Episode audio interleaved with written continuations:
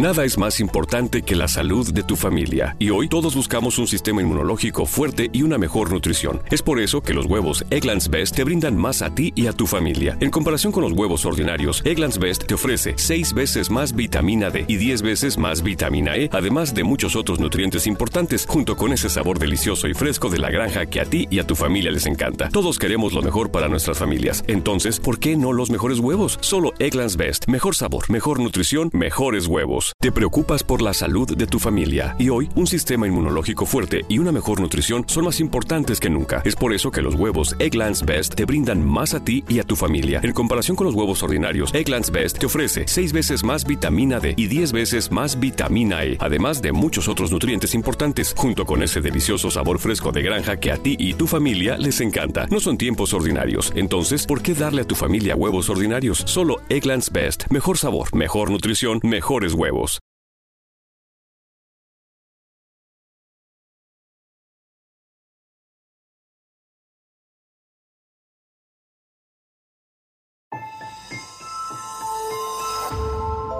Durante años, se pensó que el Yeti vivía en los Himalayas.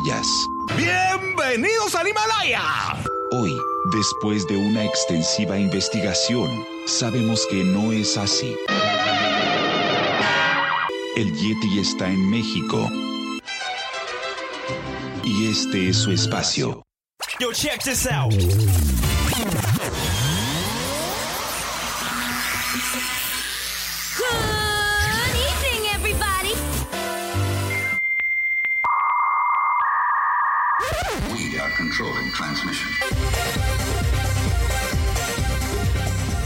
Estás escuchando la nueva temporada de La Era del Yeti. Tecnología, actualidad, arte, música, entretenimiento, política y mucho más en este espacio. La Era del Yeti.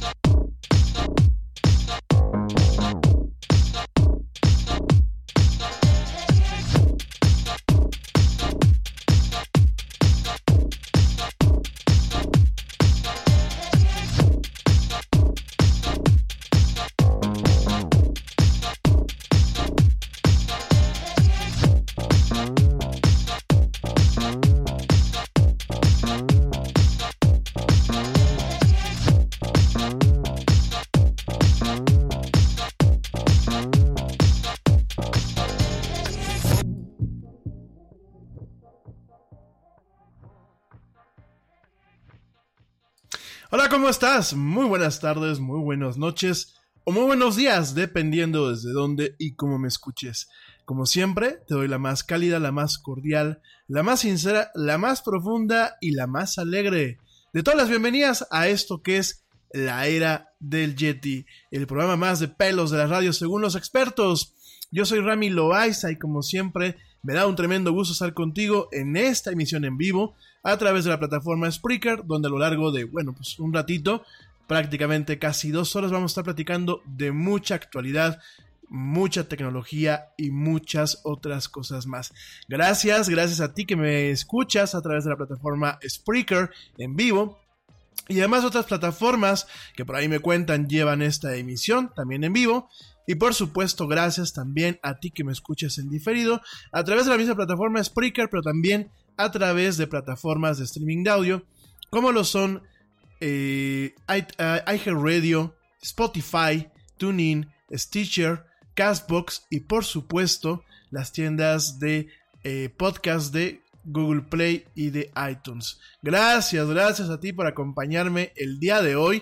Híjole, hace una semana bastante, bastante complicada para el tema de lo que es la nube, la nube en general, lo que son los servicios de principal importancia en internet.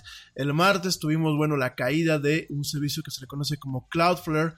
El día de ayer, ayer miércoles, tuvimos caída de Facebook y otros servicios. Hoy hemos estado teniendo caída de lo que es eh, iTunes.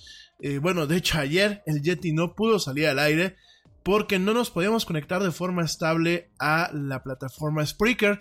De hecho, teníamos cortes que desde el martes los vimos, sin embargo, no los consideramos graves. En un principio pensamos que era una cuestión principalmente eh, de nosotros. De hecho, por ahí en su momento ya estábamos pues mentando un poquito, como decimos aquí en México, comentando madres en torno a lo que es el servicio de Infinitum de Telmex. En este caso tenemos fibra óptica aquí en el estudio del Yeti, dos líneas justamente para tener una redundancia, y al principio estábamos un poco molestos por ese tema, pensando que la bronca era eh, pues de nuestra conexión, sobre todo porque ha habido lluvias, eh, nos hemos estado quedando sin corriente eléctrica, divers, diferentes cosas, y no, resulta que bueno, Spreaker el día de ayer te, tenía problemas en algunos de sus servicios, ¿no? El día de hoy estamos entrando tarde, ¿por qué? Pues porque se ha estado yendo la luz. Aquí en México ahorita tenemos un problema en donde apenas hay un poquito de aire en algunas regiones del país y en algunas colonias, y inmediatamente tenemos apagones. De hecho, bueno, pues estos apagones en la, en la casa del Yeti ya han ocasionado algunos problemas con el refrigerador, diferentes cuestiones, y hace unos minutos por eso no podíamos entrar al aire, ¿no? Entre que se estuvo yendo la luz, entre que, bueno, una vez que regresa la corriente eléctrica, tenemos que esperar a que todos los discos que tenemos conectados aquí al equipo de transmisión, pues se inicialicen, se chequen de que no tengan ningún error. Eh, esto sobre todo porque, bueno, no, no hemos podido conectar todos los discos a un, al no break, en donde tenemos la computadora conectada, y bueno, ha sido un poco tormentosa esta semana para la cuestión digital. De eso y más te voy a platicar en esta emisión. También por ahí, bueno, pues nos ha tocado ver alguna tormenta en torno a lo que es el anuncio de eh, Disney esta semana sobre quién iba a ser la protagonista de la versión live action o la versión en vivo de lo que es, bueno, digo en vivo, digo con personas de carne y hueso, de lo que es La Sirenita. Acuérdense que ahora Disney le ha dado por eh, hacer todos sus clásicos animados, que yo creo que en, en, cuando hablamos de clásicos animados, el medio, como lo decía Marshall McLuhan, pues es el mensaje, ¿no? Y de, algunas, de alguna forma, pues yo me quedo más con las caricaturas de Disney que con las nuevas versiones, ¿no? Por ahí, pues ya escuchamos de que Aladdin fue pues un poco chasco, eh... Por ahí también nos tocó ver que eh, en su momento La Bella y la Bestia, pues tres cuartos de lo mismo. Pero Disney, pues tratando de acaparar o de llegar a una generación que quizás ve con otros ojos el tema de la animación y que no valora el trabajo eh, de la casa productora de Disney en torno a lo que es la animación, eh, pues eh, de forma artística. No voy tanto con el tema de Pixar, que ahí me parece que el, las hazañas son técnicas, ¿no? En el caso de Disney eh, me voy más a la escuela de animación clásica.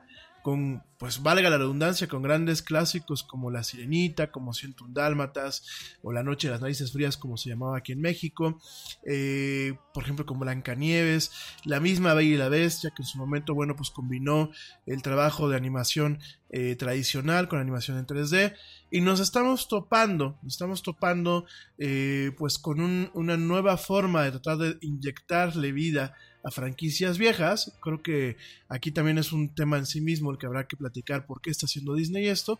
Y bueno, pues esta semana anunció que eh, la protagonista de La Sirenita pues iba a ser una protagonista de color, una muchacha que se llama Hal Bailey, de la cual no me queda duda de su talento. Sin embargo, creo que quizás Disney, en su afán de ser incluyente o de ser políticamente correcto, está realmente en muchas cuestiones afectando afectando realmente eh, el impacto que pueden tener, y sobre todo el impacto positivo que pueden tener estas producciones.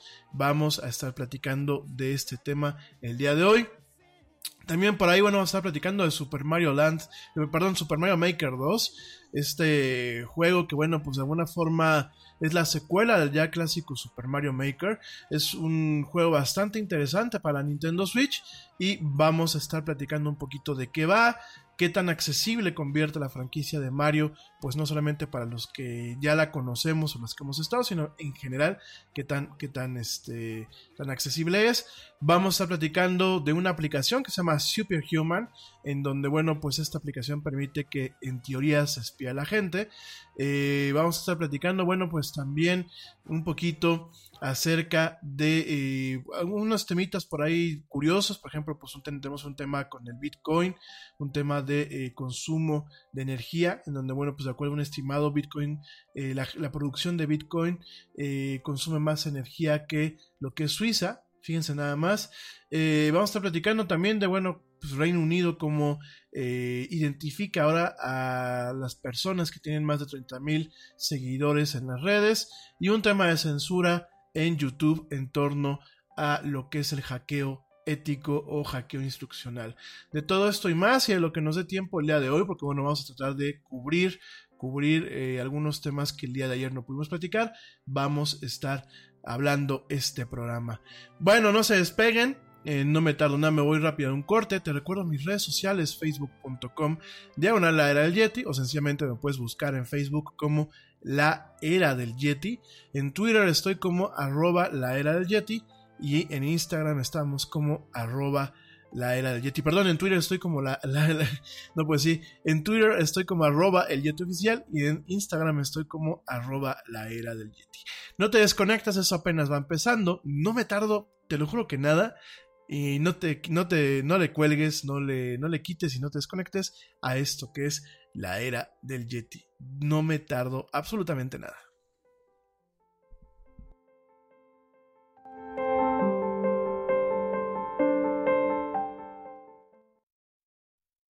Yo, check this out.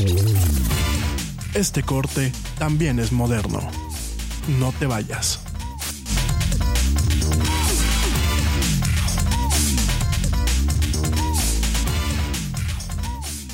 Nada es más importante que la salud de tu familia, y hoy todos buscamos un sistema inmunológico fuerte y una mejor nutrición. Es por eso que los huevos Eggland's Best te brindan más a ti y a tu familia. En comparación con los huevos ordinarios, Eggland's Best te ofrece seis veces más vitamina D y diez veces más vitamina E, además de muchos otros nutrientes importantes, junto con ese sabor delicioso y fresco de la granja que a ti y a tu familia les encanta. Todos queremos lo mejor para nuestras familias. Entonces, ¿por qué no los mejores huevos? Solo Eggland's Best. Mejor sabor, mejor nutrición, mejores huevos. Te preocupas por la salud de tu familia, y hoy un sistema inmunológico fuerte y una mejor nutrición son más importantes que nunca. Es por eso que los huevos Eggland's Best te brindan más a ti y a tu familia. En comparación con los huevos ordinarios, Eggland's Best te ofrece seis veces más vitamina D y diez veces más vitamina E, además de muchos otros nutrientes importantes, junto con ese delicioso sabor fresco de granja que a ti y tu familia les encanta. No son tiempos ordinarios, entonces, ¿por qué darle a tu familia huevos ordinarios? Solo Eggland's Best. Mejor sabor, mejor nutrición, mejores huevos.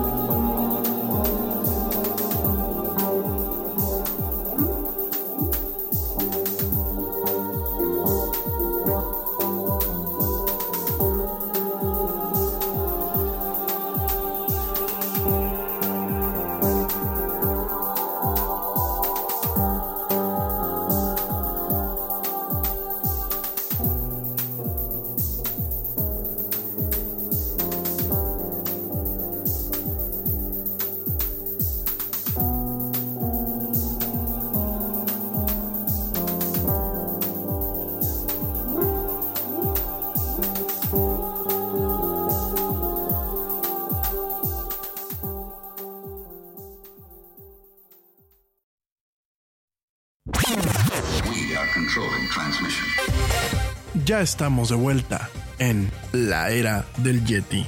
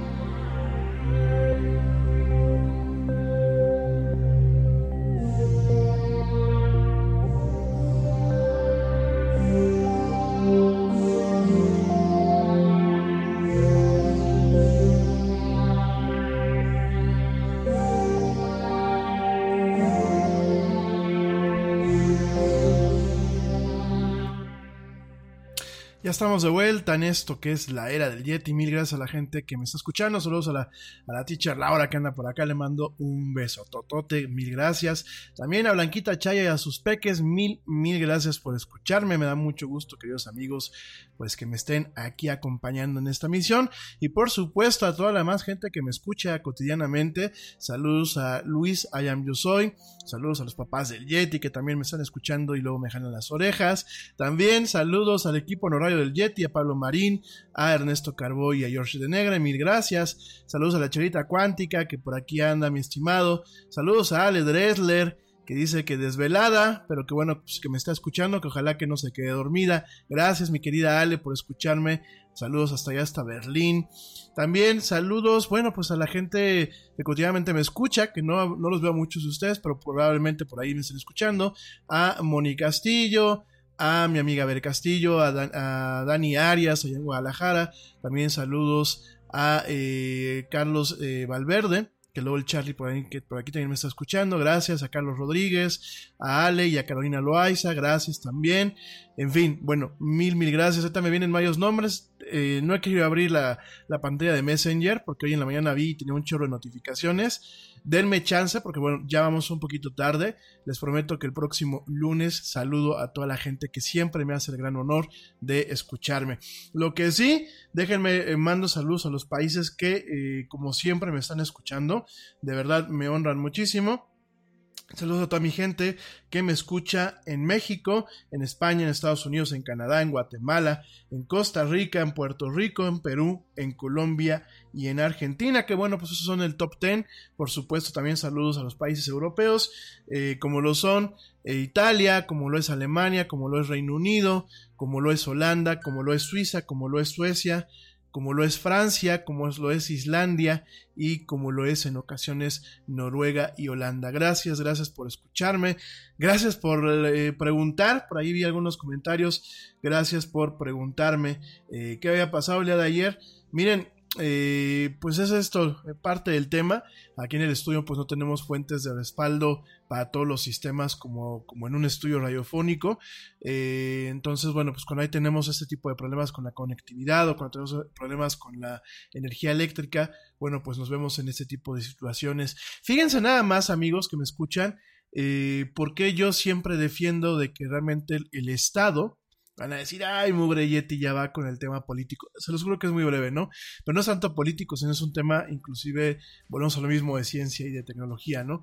Porque me opongo siempre de que el Estado, sea el Estado mexicano, sea cualquier tipo de Estado, cualquier tipo de nación, tenga en su propiedad lo que son empresas principalmente monopólicas en torno a la producción o a los servicios en un área, principalmente producción y servicios en torno a lo que son me, cuestiones medulares en un Estado, como es la producción de energéticos o la producción de energía.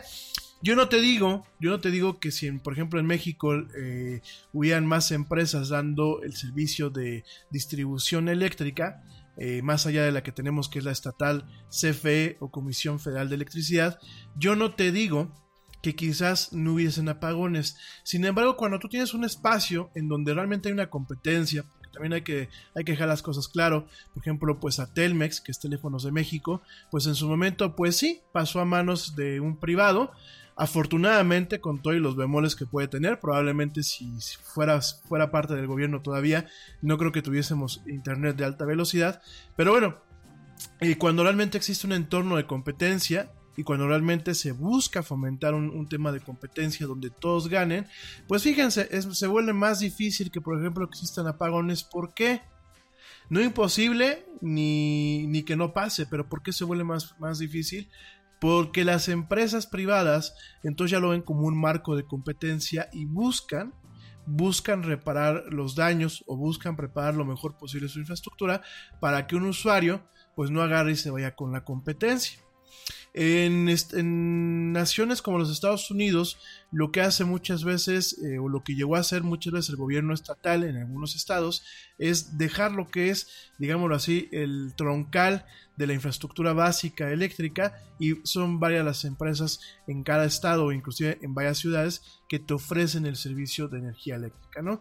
Algunos pues te ofrecen ciertas ventajas como descuentos, cuando a lo mejor tú, tú no eres un usuario muy pesado en, en ciertas horas pico, te ofrecen, bueno, pues ahora en algunos condados inclusive te ofrecen la, la posibilidad de que tú puedas instalar sistemas de energía solar, que eh, no es como aquí en México, ¿eh? Porque fíjense, aquí en México son muy, o sea, C F E es muy chistosa, ¿no? C F E como tal te tiene que autorizar a ti como usuario el que tú puedas instalar lo que son paneles solares en tu casa o en tu, en tu domicilio, ¿no? Eh, solamente esa es la parte que ahorita te está permitiendo C F E, el que tú tengas, por ejemplo, la posibilidad de instalar baterías o instalar otro tipo de sistemas que realmente te permiten autogenerar tu propia energía y el remanente vendérselo a, a C F E. A nivel doméstico no es una realidad. A nivel industrial es una realidad, fíjense nada más, hay muchas empresas que tienen pues ya inclusive sus pequeñas plantas de autogeneración, pero ¿qué hace C F E? Pues a muchas de ellas eh, les ponen muchas trabas y eh, por ahí ya inclusive algunos de los nuevos ejecutivos de esta empresa estatal ya le están pe- empezando a poner trabas. Ya no quieren que las empresas autogeneren. Fíjense nada más.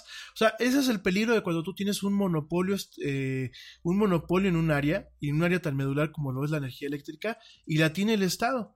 Por eso yo siempre me estoy quejando, porque además, vamos a ser muy francos, amigos, y esto pues aplica para nivel mundial. Yo creo que lo peor que podemos hacer es dejarle una empresa al Estado, porque empresa que pertenece al Estado, empresa que siempre se vuelve una caja chica, sacan indiscriminadamente, y es una empresa que por lo general siempre opera quebrada. Ustedes lean la historia, son muy pocos los países en donde realmente una paraestatal funciona de forma adecuada, son creo que contados con los dedos de una mano. Por ahí me parece que en su momento había no me acuerdo, creo que era Dinamarca, creo que uno de los únicos países donde teníamos empresas paraestatales que funcionaban pues de una forma adecuada. Realmente los demás países no. Y ese es el peligro, porque pues aquí ¿con quién te quejas? Te quejas con C F E, pero C F E no va a buscar darte un mejor servicio porque no tiene la presión en torno a una competencia. Fíjense nada más. O sea, en el momento que... Eh, Telmex en algunos estados, hay que reconocerlo, tiene la presión de que en cualquier momento agarras y le digas, ¿sabes qué? Te, me, me dejas de dar el servicio y lo contrato con otra empresa. Claro, eh, tiene la presión entre comillas porque es muy chistoso cuando te topas con otra empresa que tiene peor servicio que Telmex, y eso ya es mucho decir. Pero bueno, en algunos estados, en algunos mercados, en algunas ciudades hay más presión. La gente habla, se queja de que falló X, Y, Z la conexión o el teléfono. Y miren, hasta eso me ha tocado ver que se ponen las pilas. ¿Qué pasa? Pues aquí es una sola empresa. Entonces, constantemente, por ejemplo, en esta zona donde tenemos el estudio del Yeti y, y en esta misma zona donde también está ubicada la casa del Yeti, la cueva del Yeti, ¿qué pasa? Que muchas veces se va la luz de forma inexplicable, o sea, nos falla la corriente eléctrica y uno habla a C F E. Y mira, te atienden dentro de lo que cabe bien, pero no tienen una presión para realmente arreglar el problema. Entonces, ¿qué es lo que te dicen? Su petición tiene un rango de resolución de entre ocho y doce horas. Oigan, ocho y doce horas, pues es una, es una mentada de mamá, ¿no? Yo entiendo que muchos de los problemas no se arreglan estornudando o no se arreglan haciendo magia. También lo entiendo. Pero también me queda muy claro que muchas veces la infraestructura que se tiene no se le mete ni un centavo para tenerla en condiciones óptimas o no se hace mantenimiento preventivo. ¿Por qué? Porque no hay un incentivo. Y ustedes chequenlo cuando había Telmex, bueno, cuando Telmex pertenecía al gobierno. Digo, yo me quejo genuinamente de, de teléfonos de México hoy en día, pero yo me acuerdo en los ochentas, cuando, cuando Telmex pertenecía al gobierno, podían pasar años para que te pusieran la línea telefónica, ¿eh? Años. Entonces, ¿pero por qué? Porque no había una motivación por parte del Estado para dar el servicio. No había un interés económico. El problema de las empresas operadas por el gobierno, queridos amigos, es que los intereses de esas empresas son, una, política, y dos, son intereses o del sindicato que la controla o del político que, que está en la cabeza y que controla la, la, la paraestatal, ¿no?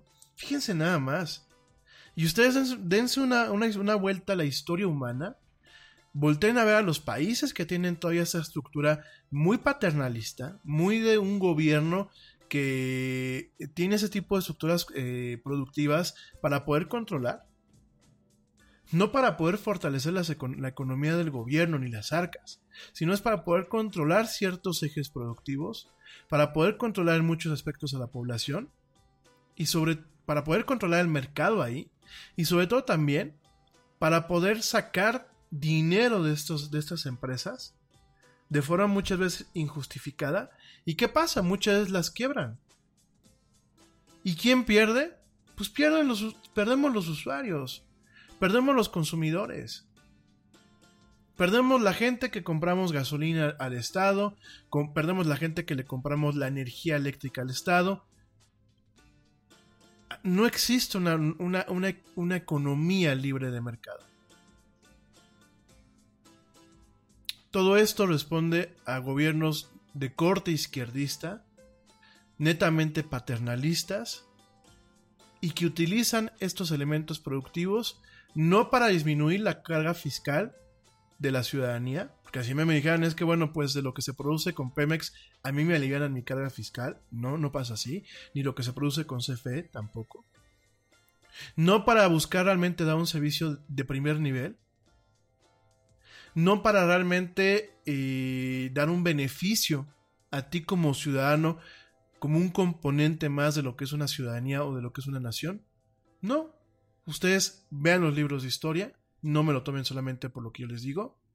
Analicen cómo funciona la economía de mercado en aquellos países en donde el Estado todavía controla entidades paraestatales, monopolios paraestatales, porque en el momento en que el Estado no tiene competencia, se vuelve un monopolio.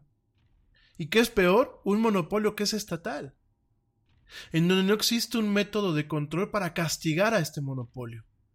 Porque hoy en día aquí en México tenemos eh, una Procuraduría Federal del Consumidor que a veces, a veces funciona y funciona bastante bien, ¿eh? Que defiende al consumidor de las empresas abusivas.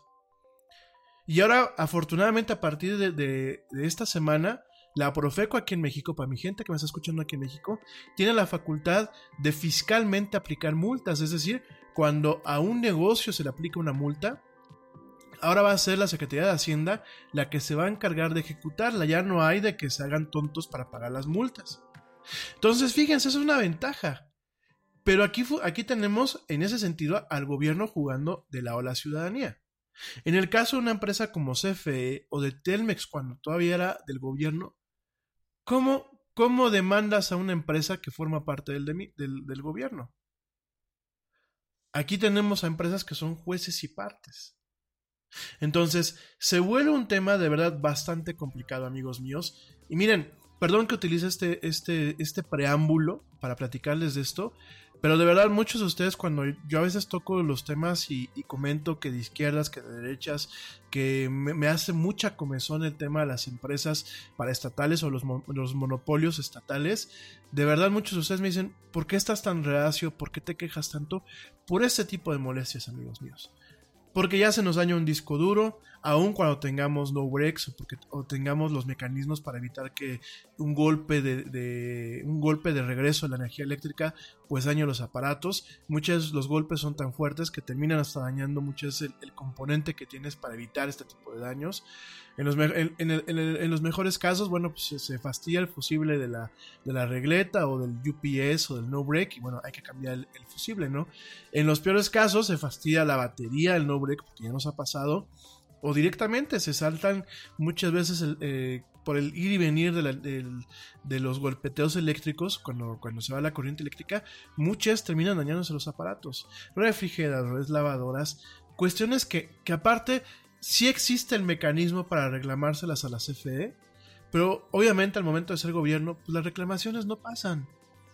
Y hay todavía hoy por hoy muchas quejas de gente donde dices, es que se me descompuso mi horno de microondas, es que se me descompuso mi cafetera, es que se me descompuso esto, por culpa de una mala infraestructura, de malo, malos programas de mantenimiento preventivo, no correctivo, preventivo, y realmente un mal servicio. ¿Por qué? Porque a la empresa paraestatal no le interesa estar bien con el cliente, no tiene esa necesidad porque es un monopolio. Pero bueno, oigan, eh, vamos a pasar a temas un poco más agradables, porque si ahorita ya me empiezo aquí a enojar y luego dicen, es que el Yeti nos regaña. No, no es no regañar, gente, es crear conciencia. Oigan, a pesar de todo esto, déjame te platico que aquí en México, a pesar de los problemas con el tema del Uber Eats, eh, fíjense nada más, en los seis meses pasados, cinco choferes de Uber Eats pues han, han muerto en accidentes automovilísticos y docenas más han sido heridos, principalmente en eh, un lado porque nos hace falta cultura vial y por otro lado porque ellos, como cuando van en sus motos, y no sé si te, te, te ha pasado, por lo menos en la Ciudad de México y aquí en la Ciudad de Querétaro, pues muchas manejan mal en sus motos, ¿no? Eh, se ponen entre los coches, eh, dan cerrones, se, se trepan a las banquetas. Bueno, fíjense nada más.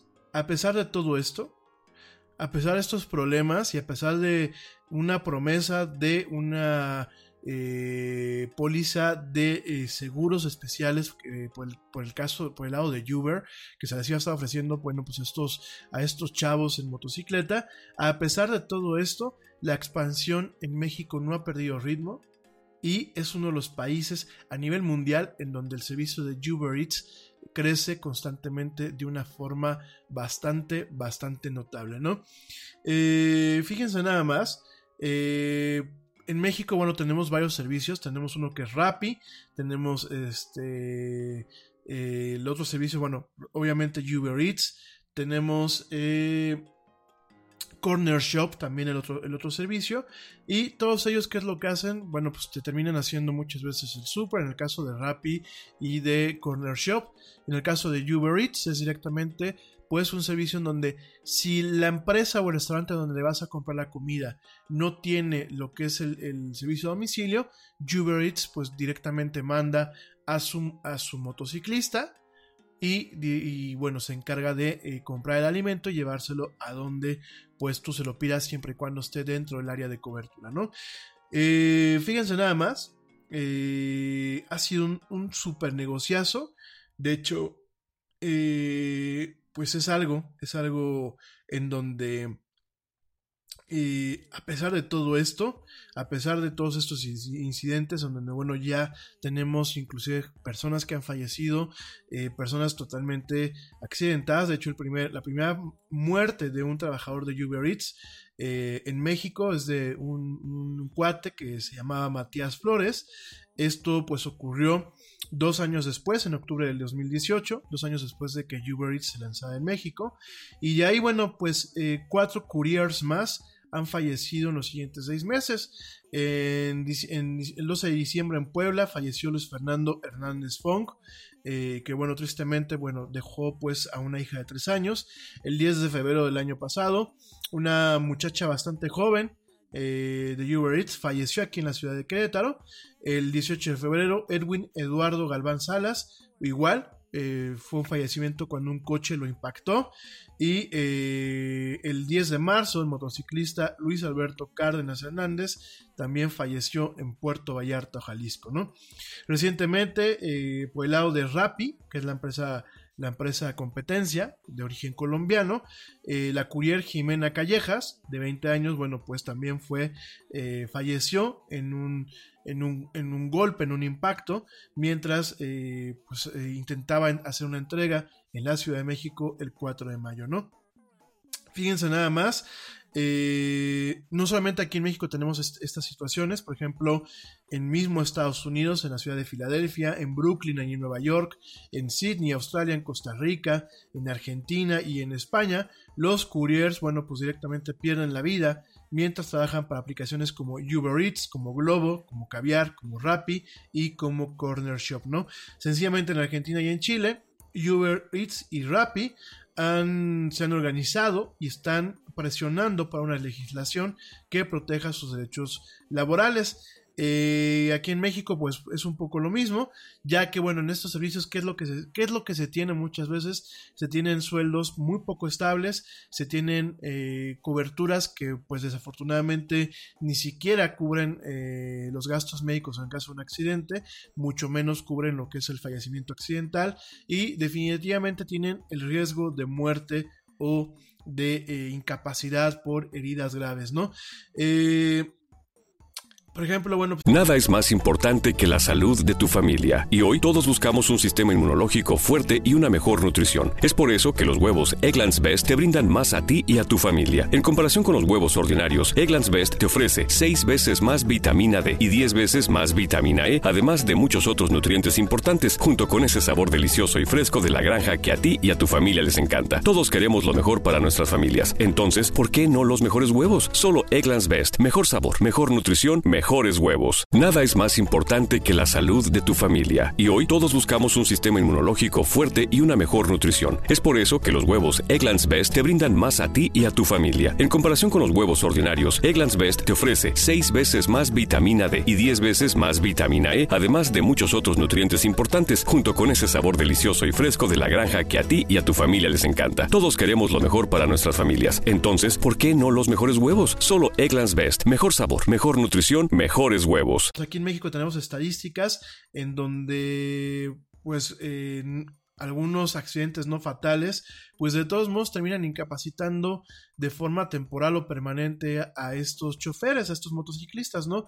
A brazos rotos, clavículas, nariz, eh, narices rotas, e inclusive por ahí han habido algunos casos en donde prácticamente eh, se les tienen que apuntar algún miembro, ¿no? Eh, también hemos, eh, aquí en México sobre todo, en algunas ciudades, pues experimentan directamente el riesgo, en donde, pues, de riesgo de asaltos, sobre todo por el tema de la, de la inseguridad, y fíjense nada más, ¿no? Eh, muchas entregas en la Ciudad de México, pues, tienen un promedio de entre treinta y sesenta pesos por entrega para eh, cada uno de los choferes, ¿no? Alrededor de uno punto cincuenta y ocho y tres punto diecisiete dólares, ¿no? Eso es un problema, creo que aquí hay... Eh, no voy a entrar en más detalle con, con, con lo que es el grueso de este artículo publicado por el periódico Diverge, el, el portal Diverge. Es un artículo bastante interesante. Eh, aquí nos encontramos con varios problemas. Creo que principalmente la naturaleza de lo que son los servicios de Uber y ese tipo de, de aplicaciones, ¿no? Originalmente hay que recordar que Uber, así como en su momento Lyft, allá en Estados Unidos, y otros servicios, nacen eh, a partir de algo que se le conoce como ride sharing. Es decir, Uber nunca fue concebido como un servicio de taxi. Uber en su momento fue concebido como un servicio en donde yo, conductor, que a lo mejor hago lo que le llaman en Estados Unidos el commuting, de un suburbio al centro de la ciudad, o de un suburbio al downtown, como lo llaman por allá, eh, o directamente, bueno, pues hago inclusive un commuting de condado a condado. ¿Qué pasa? Bueno, pues en ese, en ese lapso se puede aprovechar para que alguien pues viaje contigo, o bien en algunos contextos cuando pues no solamente es tu commuting en el coche, sino también el desplazamiento constante dentro de una ciudad, pues que de alguna forma se pudiese aprovechar el recurso eh, de gasolina y de tiempo de ese vehículo y de la persona que va manejando para compartirlo con alguien más y que esa persona sería beneficiada. En esencia, bueno, pues era un concepto no precisamente eh, de la mano de lo que es el carpooling, pero era un concepto en donde yo compartía mi viaje y tenía un pago a partir de compartir ese viaje directamente, ¿no? Era realmente lo que se le conoce la economía del share, o de compartir, ¿no? De sharing economy, como muchas se le ha llamado, ¿no? ¿Qué pasa? En algún momento, pues Uber evoluciona y se convierte en un servicio de taxis. Al momento en donde realmente eh, hay deficiencias, deficiencias brutales, mi gente. Deficiencias brutales en torno a lo que son los servicios de taxi, no solamente aquí en México, no solamente en países de eh, Latinoamérica, sino inclusive en, el, en los mismos Estados Unidos.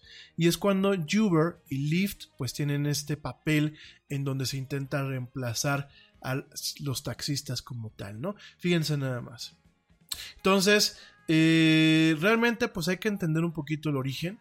Eh, no hay que verlo todo en blanco y en negro, y obviamente al momento que tú entiendes este origen nos damos cuenta que sí, hay varias varias, eh, varias cuestiones o varios puntos que no existen en lo que es eh, los servicios de Uber y de Lyft, principalmente porque no estuvieron concebidos desde un principio para ese tipo de funciones, ¿no? Por supuesto, bueno, pues ya han habido algunos avances en algunos estados de, de, de la Unión Americana, pues han habido inclusive eh, ya eh, demandas para poder eh, generar sindicatos, han habido, bueno, una lucha por eh, que se aumente lo que es el salario, porque hayan ciertas prestaciones, y de alguna forma pues estamos experimentando una catarsis en donde ya no es una economía de ride sharing, sino es una economía del siglo veintiuno que utiliza una aplicación, que utiliza una accesibilidad para todo aquel que quiera ser chofer de estos servicios o de estas plataformas, teniendo un vehículo, principalmente un vehículo en buen estado, y que realmente se convierta en un servicio que compita contra los servicios de taxi convencional, ¿no? Sobre todo en ciudades como Nueva York. Obviamente, cuando no la, no la traemos a países como México, pues viene un proceso que yo le llamo de tropic, tropicalización. Y entonces aquí realmente desde un principio Uber no se identifica como si fuera un servicio de ride sharing, en donde pues tú, que tienes tu coche, que a lo mejor te gastas eh, mucho tiempo en el tráfico y quieres sacarle jugo a ese tiempo de una forma productiva, en vez de solamente estarte picando los ojos mientras manejas, y bueno, en, los, en, el, menor, en el mejor de los casos escuchando al Yeti, en el peor de los casos, bueno, pues escuchando música que a lo mejor ni siquiera te gusta. Entonces, Eh, obviamente viene una catarsis, y aquí de entrada el Uber se identifica como un servicio de taxis, no como esta parte del ride sharing, ¿no? Entonces ya desde aquí ya eh, se juega con ciertas reglas, se empiezan a montar ciertas empresas que compran coches y que ponen a choferes a trabajar, se pierde mucho lo que es la esencia de Uber, porque por ejemplo aquí en México cuando, se, cuando salió realmente el servicio, pues se tenía entendido de que los coches pues tenían cierto, cierto cuidado, de que el chofer era con ciertas condiciones, de que bueno, se te ofrecía tu botella de agua, se te ofrecían dulces, se te ofrecían eso, se te ofrecía aquello. Y realmente, bueno, nos topamos con coches, pues que volvemos a lo mismo, ¿no? Muy, muy al estilo Mexican Curious, coches que se están cayendo, choferes que no saben manejar, ya con trabajos te ofrecen este, agua, ya muchas ni siquiera quieres tomarla porque ya han habido algunos casos en donde, bueno, pues el, el, el, el del Uber también es el asaltante, y vemos cómo se crean esas distorsiones, ¿no? Vemos cómo eh, realmente una idea que originalmente de una forma en el país de origen, se transforma en el país de origen, aquí en México nos llega de otra forma, y nos encontramos con una empresa que intenta salir adelante, que intenta generar recursos para sí mismo a partir de lo que son los servicios, pero que no cuenta con la infraestructura adecuada porque desde un principio no fue concebida de esa forma, ¿no? Y nos topamos con una empresa que obviamente cuando tiene esta parte de Uber Eats, tampoco les da un seguro adecuado a los chavos que van en las motocicletas, tampoco les da una capacitación adecuada, porque hay que ver los dos lados de la moneda. Sí, yo lo dije hace unos minutos, no tenemos una educación vial en nuestro país, sin embargo, también está claro que muchos de ellos forman, ellos manejan, conducen de forma temeraria, y más de una vez, pues yo he estado a punto de tener un accidente con una motocicleta de Uber Eats porque conducen de forma poco adecuada. Esto de que les encanta meterse entre los coches, de que les dan cerrones, de que luego manejan sin el casco, de que traen las motocicletas luego en mal estado. Y por supuesto, no, no podemos dejar a un lado el tema de la inseguridad que, bueno, pues en, en el último, en, el, en los últimos siete meses, pues se ha agravado en este país, ¿no? Entonces, fíjense, a pesar de todo eso, el negocio es noble y a pesar de todo eso man, se cont- continúa creciendo, ¿no? Aquí, ¿qué es lo que hay que hacer? Pienso yo de una forma muy humilde. Creo que Uber debe de realmente eh, adecuarse a la cultura del país. Creo que debe de adecuarse a la realidad también histórica del país. Eh, creo que debe de empezar a operar a partir de eh, entender cada país no solamente como un mercado, sino como una idiosincrasia totalmente diferente. Eh, y tratar de hacer la diferencia, que cada división a nivel internacional intente hacer la diferencia. Y si bien... Eh, pues obviamente no se deje de proveer un servicio de calidad a un buen costo, si se busque proteger a esta gente, si se busque que tengan derechos laborales, pero también se busque capacitarles y, e infraccionarles en los casos donde no acaten las reglas del juego, ¿no? Eh, creo que aquí, pues si la autoridad no puede entrar o no quiere entrar o no es conveniente que entre, sobre todo aquí en México donde la, todo lo que toca la autoridad lo hace, lo hace mierda, yo creo que definitivamente... es un tema de Uber, el que realmente jale a su servicio Uber Eats y les diga, a ver chavos, estamos creciendo, pero por lo mismo vamos a hacer una serie de adecuaciones que realmente mantengan un nivel de servicio para la gente que contrata, los contrata, pero también un nivel de protección para ustedes, ¿no? Un nivel en donde realmente se vuelva un tema eh, plenamente eh, decente en el tema de los pagos, plenamente digno, eh, no porque el que tú andes en una moto, inclusive como por ahí han sacado varios memes, ¿no? De hecho yo hace rato, pues sí, me reía de uno, ¿no? En donde eh, ponen de una, de una, una comunidad de memes de cierta universidad aquí en México y que ponen tu cara cuando el chofer del Uber con el que, en el que estás viajando te va platicando de la carrera que él estudió, que es la misma que tú estás estudiando, ¿no? Y ya pasamos a un término un poco denigrante, ¿no? Donde el chofer de Uber, pues es el cuate que pues le fue mal por haber estudiado psicología, comunicación, este, derecho, cualquier cosa, que a lo mejor no tuvo un, un buen punto, un buen éxito por la saturación de mercado, y está de chofer, ¿no? Creo que hay que romper con esta imagen, hay mucha gente en Uber que son emprendedores, por ahí me ha tocado ver inclusive gente en Uber que, bueno, pues son hasta empresarios, y ellos dicen, pues yo estoy manejando el coche porque en el rato que yo no, yo no, yo no atiendo mi negocio, pues para mí es esto, este otro negocio, ¿no? Gente que a lo mejor son estudiantes y que dicen yo no quiero o no puedo que me paguen mi carrera, me la estoy pagando, me estoy ayudando entre la beca y esto para salir adelante, ¿no? Creo que hay que empezar a romper ese tipo de estereotipos, pero no solamente romperlos de un tema civil entre nosotros mismos, sino que realmente Uber les empieza a pagar de una forma adecuada a sus choferes, sobre todo porque está funcionando como una economía de volumen. Y el crecimiento en muchas ocasiones ha sido exponencial.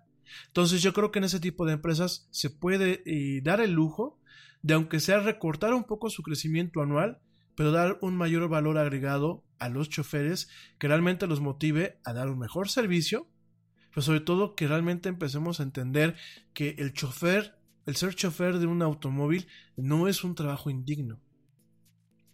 Pero no solamente nosotros como ciudadanía de dientes para afuera o en un tema netamente social, sino también con un pago digno. Creo que si desde los oficios, porque ojo, una cosa son las profesiones y otra cosa son los oficios, si desde los oficios nosotros empezamos a tener un respeto en general a, est- a estas áreas laborales y empezamos a buscar que se paguen eh, cantidades dignas y que se fomenten el que tengan derechos laborales dignos a estas personas, obviamente eso tiene un efecto trampolín. Porque si esa base de la pirámide le empieza a ir bien, a los demás, a los que somos profesionistas, nos tiene que empezar a ir mejor. Empieza a haber un, un no solamente es un trampolín, empieza a haber un empuje. Y además, pues volvemos, yo pienso que las sociedades se vuelven un poco más cívicas, ¿no? Entonces, obviamente quizás lo que te estoy diciendo pues son sueños guajiros.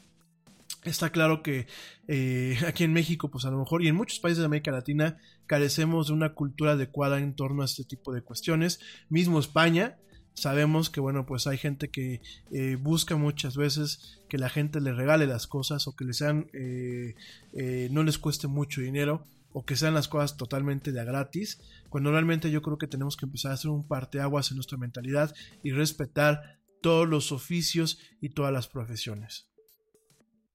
Y realmente el buscar en fomentar una economía. Porque aparte, ¿saben qué? Todo es un efecto mariposa y todo es un efecto, man- un efecto dominó. Si yo, cuando voy al dentista, pago lo que me pide mi dentista y lo pago en el momento y no quedo a deber, a mi dentista le va a ir bien. Por ende, cuando ella quiera eh, consumir, va a consumir bien. Si ella consume bien, se van a mantener una cadena productiva, pero también se va a mantener una cadena de empleos de las tiendas en donde esta, esta, esta persona hace sus compras. Y obviamente ahí hay un círculo virtuoso, porque no solamente la cadena productiva, que puedes tener a miles de trabajadores, no solamente en la parte de la producción, sino en la parte de la distribución, choferes de autobuses, demostradores, etcétera, sino también a la gente que atiende en estos centros comerciales, ¿no? Y se va haciendo una cadena virtuosa, gente. Y además, pues de ahí, de ahí eh, provienen los impuestos.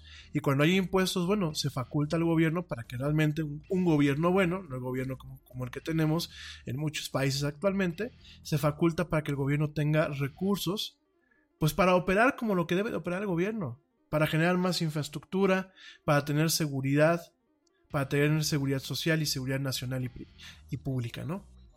Todos son cadenas virtuosas, pero si yo voy al dentista y no le pago a mi dentista porque me atendió, o yo tengo una escuela y no le pago a, a, a mis docentes, o yo tengo un negocio y no le pago al publicista que me hizo el logotipo y que me hizo la campaña de publicidad, obviamente voy afectando. Y uno piensa, pues solamente es uno. Pero el peor, lo peor es que en nuestros países, queridos amigos, nosotros que somos de habla hispana, en nuestros países principalmente, decimos, pues eso es solamente uno, le dejé de pagar al, al, al que me hizo el logotipo. Y uno, pues yo solamente fui. Y te vas dando cuenta que todo el mundo va pensando igual y, y se va haciendo una cadena en donde realmente nuestros países no crecen por ese tipo de cuestiones. Y luego el tema, y la gente nos quejamos de la inseguridad. Digo, ya, ya voy a acabar con esta, con esta parte. Pero la gente, por ejemplo, aquí en México nos quejamos mucho de la inseguridad.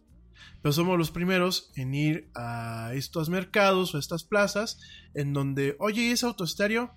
Ah, pues el autoestéreo cuesta quince mil pesos en una tienda nuevecito, aquí te lo dejan en cinco porque es porque es robado. Y vas y lo compras ahí robado. Oye, estas autopartes, ah, se las dejo vara vara. ¿Por qué? Porque son robadas. Y no me voy más lejos. Si en países como los Estados Unidos todavía existe un mercado en donde se roban la televisión vía satélite, el internet y muchas otras cosas más, aquí en México hacemos lo mismo. Date una vuelta a las redes sociales y no falta el que inocentemente cree que el internet es un derecho. Entonces no falta el que dice, amigo, ayúdame a hackear la red de mi vecino porque ya me cambió la contraseña y yo necesito internet. Pues págalo, compadre. Es que no tengo dinero, pero eso sí, sube a sus redes sociales cuando está tomándose la caguama, sube la, la, la, la caguama aquí en México es como el mini de cerveza allá en, en España, o las botellotas grandotas en otros países, ¿no? De más de un litro. Entonces, pues obviamente suben, o, o, o por ahí, ¿no? Bebiendo bebidas alcohólicas, fumando como chacuaco. Oye, no tengo dinero para pagar este eh, el servicio de internet en mi casa, pero sí tengo dinero para comprarme el bono para ir a ver a mi equipo de fútbol cada mes, ¿no? Fíjense nada más la mentalidad. Entonces yo creo que hay que hacer muchos cambios. Eh, me queda claro que Uber ha venido a cambiar mucho la forma en la que funcionan las cosas, no solamente porque sea un servicio a través de una app, sino por el empuje que puede llegar a tener, por la metodología y por el funcionamiento que tiene. El tema de Uber Eats definitivamente es algo que ha vuelto, sobre todo en entornos de oficina, cuando tú no quieres saber salir de tu casa, pues ha sido algo que se vuelve un tema de una comodidad tremenda, pero sí también considero que deben de haber condiciones mejores para la gente que está llevando estas, estas partes, la parte frontal, que es andar en una motocicleta o andar en un coche, pero por supuesto se puede presionar a la empresa para que tengan estos cambios, pero también tenemos que presionarnos como ciudadanía para que nosotros también vayamos cambiando y fomentemos que los oficios se vean con respeto. Esos son oficios. ¿Para qué? Para que un oficio crezca, para que la base de la pirámide crezca y por ende pues las profesiones también tengan este empuje, ¿no? Sobre todo siendo respetuosos del trabajo de, de las demás personas y de la preparación de las demás personas. En fin, mi gente, me voy rapidísimo a un corte. Eh, no, a ver, déjenme ver. No, todavía tengo tiempito para darles otra nota. Perdónenme, no, todavía no me voy a un corte, todavía no me voy a un corte. Tenemos por aquí un poquito de tiempito. Déjame, te platico, te platico eh, de una nota pues bastante dramática, queridos amigos. Eh, la revista M A D Magazine pues va a desaparecer, fíjense nada más. Eh, habían rumores de que la, esta publicación, que es una publicación de antaño, eh, de cómics satíricos, pues eh, se llevan desde hace rato diciendo de que eh, la revista estaba muerta como tal. Sin embargo, bueno, pues eh, ya se están confirmando. Eh, la revista M A D aparentemente ya va a cerrar.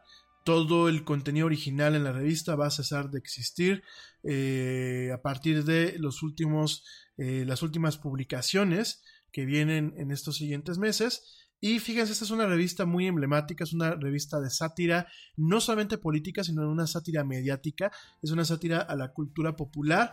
Esa revista ha estado eh, operando desde mil novecientos cincuenta y dos, sin embargo, los representantes de eh, D C Entertainment, que tomó, bueno, pues tomó eh, esta revista, compró esta revista en los noventas y que pertenece pues eh, a lo que es eh, Warner Media, han estado confirmando de que eh, pues eh, esta revista se va a retraer eh, o, o va a tener pues una muerte prematura.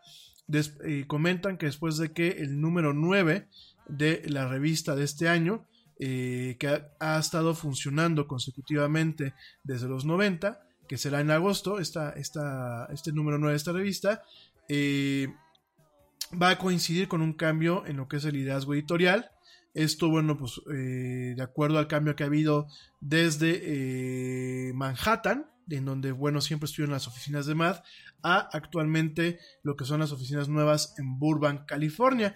Entonces, lo que va a pasar es que Eh, en el caso de esta revista ya no se va a vender a través de los puestos de periódicos en los Estados Unidos y a través de los distribuidores internacionales a nivel mundial. Yo recuerdo que mucho tiempo aquí en México se podía comprar a través de eh, lo que eran esas tiendas eh, de variedades, como lo es la, la tienda Sanborns, la tienda de los buitos, o de ciertas librerías. Se van a quitar directamente de estas fuentes y se van a empezar a vender exclusivamente a través de el mercado de suscripciones y de ciertas tiendas especialistas, como son aquellas tiendas de libros cómicos, ¿no? Entonces, bueno, pues por este lado eh, se está neutralizando lo que es directamente la revista M A D a partir de eh, el número diez. También comentan que el contenido original de la revista va a cesar, solamente habrán algunas reediciones de artículos y de cómics de la publicación acerca, eh, provenientes de los sesenta y siete años de la historia de esta, de esta revista tan emblemática, y eh, pues serán muy pocos eh, muy pocos ejemplares aquellos que tendrán art, nuevo, nuevo arte y nuevas cuestiones solamente para las cubiertas, ¿no? Habrán algunos eh, ejemplares especiales de la revista M A D, como eh, lo que es el, el, el ejemplar tradicional de fin de año, que eh, son los únicos que tendrán algún contenido original, mientras que otras ediciones especiales también continuarán. Eh, y bueno, durante un tiempo se mantendrá así viva la revista. Sin embargo, lo que se está planeando pues es la muerte de esta revista, ¿no? Esa es una revista muy importante porque durante mucho tiempo la revista M A D, con este muchacho que era el muchacho sonriente, ya hablaré, ya te platicaré el lunes un poquito de la historia de esta revista, esta revista donde se, le salía este cuate que le faltaba un diente y que salía siempre con una, revista, una, una sonrisa como de idiota, pienso yo, como una, o una sonrisa bastante cínica. En los Estados Unidos, bueno, fue mucho tiempo Eh, una, un tema, un tema en torno a lo que es la sátira, no solamente política, sino de la cultura popular. Yo recuerdo que cada vez que salía, por ejemplo, una, una franquicia, como lo puede ser las franquicias de Marvel, las Tortugas Ninja, eh, Jurassic Park, siempre había una burla, una burla en ocasiones bastante cruel, pero una forma de cuestionar las intenciones de los estudios de Hollywood. También había burla política, también tenían estas portadas trípticas en donde la parte de atrás, bueno, la contraportada, tú la doblabas en tres y venía un mensaje diferente a lo que aparecía en la contraportada.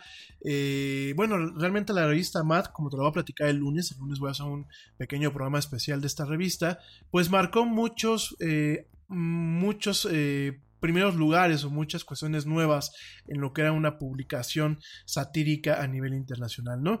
Eh, muchos medios a nivel internacional tomaron esta, eh, esta revista como ejemplo. Aquí en México tenemos algunos suplementos, sobre todo editoriales de ciertos eh, diarios de circulación nacional, que bueno, pues tienen estos pequeños librillos en donde, bueno, se hace una sátira principalmente política, pero todo esto proviene principalmente de lo que es el concepto de la revista M A D, que de acuerdo a lo que estamos viendo el día de hoy, pues es una revista que está ya en sus últimos días. Esto pues debido a todos los cambios corporativos que han estado habiendo en torno a lo que es la propiedad de la editorial de esta revista. Entonces, bueno, pues no decimos definitivamente descansa en paz revista M A D, sin embargo, pues sí eh, estamos viendo pues la crónica de una muerte anunciada. En fin, de verdad vamos a platicar brevemente el lunes de esta revista. Es una revista que yo, yo varias veces entré en contacto con ella, me parecía muy desagradable cuando yo no entendía el tipo de satírica la que hacía, muy grotesca en muchos aspectos. Sin embargo, bueno, ahora como pues me considero en algunos aspectos experto de la cultura popular, veo muchas críticas bastante interesantes, no solamente a la política de ese país, e inclusive política internacional. Me recuerdo un número en donde ponían eh, lo que era la ONU y ponían a los personajes de cada país de una forma bastante grotesca. Eh, no solamente en ese sentido, sino también la cultura, eh, la crítica a la cultura popular y al consumismo producido allá en los Estados Unidos, ¿no? Que si nos vamos un poquito a, una, a un meta-análisis de lo que es la revista, pues era una revista que varias veces atacó el consumismo, fomentando el consumo de este mismo medio editorial. Pero en fin, ya platicaremos de esta revista el día lunes en este programa. Me voy rapidísimamente a un corte, te recuerdo mis redes sociales. En Facebook me encuentras como La Era del Yeti. Yeti, te recuerdo, es con Y al principio y con I latina al final. En Twitter me encuentras como arroba el Yeti oficial, todo pegadito. Y en Instagram estoy como arroba La Era del Yeti, también todo pegado. No me tardo nada, ya volvemos. Estamos en esto que es jueves, jueves de pelos. Por fin jueves en esto que es La Era del Yeti. No me tardo nada.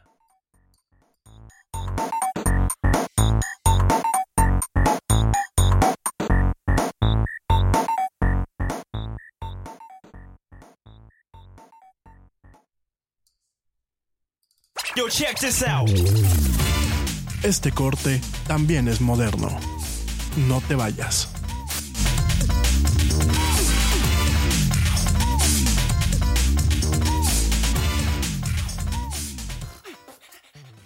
hot flashes, irritability, intimate dryness, even unsatisfying sex. Hi, I'm Doctor Alyssa Dwag, a board-certified O B G Y N who has spent over twenty years helping women just like you safely find relief from these very natural symptoms without having to resort to hormones. To help my patients feel their best, I recommend products from Bonafide Health. Bonafide is a women's health company dedicated to providing women with non-hormonal and clinically validated products that work. Bonafide provides safe and effective solutions to manage a range of menopausal, sexual health, and P M S-related symptoms. That's why I recommend Bonafide products to my patients every day. In fact, I am also a Bonafide medical advisor. What I like most is that Bonafide products provide women real relief without compromise. Ladies, don't waste another minute feeling less than your best. Go to hello bonafide dot com and use code radio thirty-nine to save twenty percent. That's hello bonafide dot com and code radio thirty-nine. These statements have not been evaluated by the F D A. These products are not intended to diagnose, treat, cure, or prevent any disease. Offer valid on subscription only. Te preocupas por la salud de tu familia y hoy un sistema inmunológico fuerte y una mejor nutrición son más importantes que nunca. Es por eso que los huevos Eggland's Best te brindan más a ti y a tu familia. En comparación con los huevos ordinarios, Eggland's Best te ofrece seis veces más vitamina D y diez veces más vitamina E, además de muchos otros nutrientes importantes, junto con ese delicioso sabor fresco de granja que a ti y tu familia les encanta. No son tiempos ordinarios, entonces, ¿por qué darle a tu familia huevos ordinarios? Solo Eggland's Best. Mejor sabor, mejor nutrición, mejores huevos.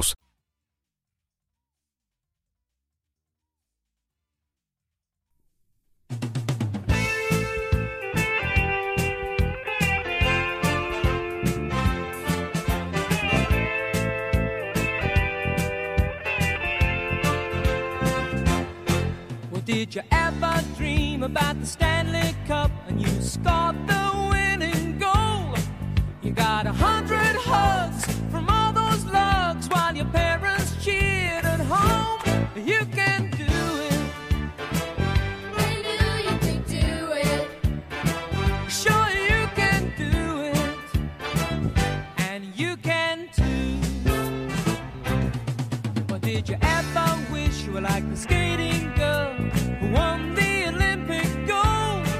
You got a twist and twirl in front of all the world, and they never let you go, 'cause you can do it. Put your muscles to it. Sure you can do it. And you can too.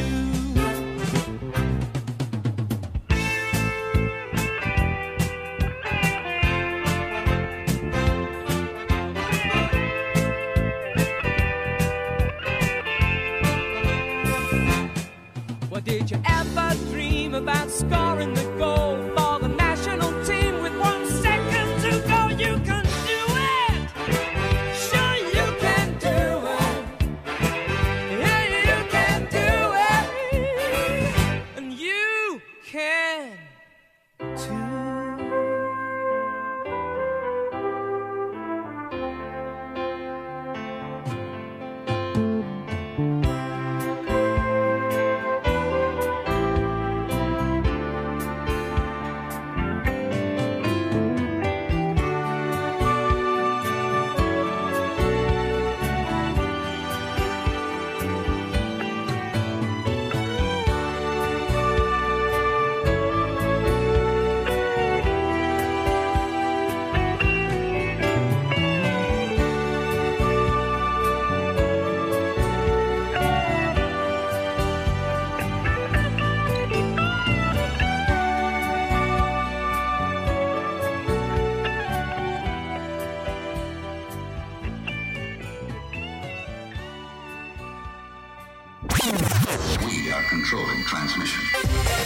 Ya estamos de vuelta en La Era del Yeti.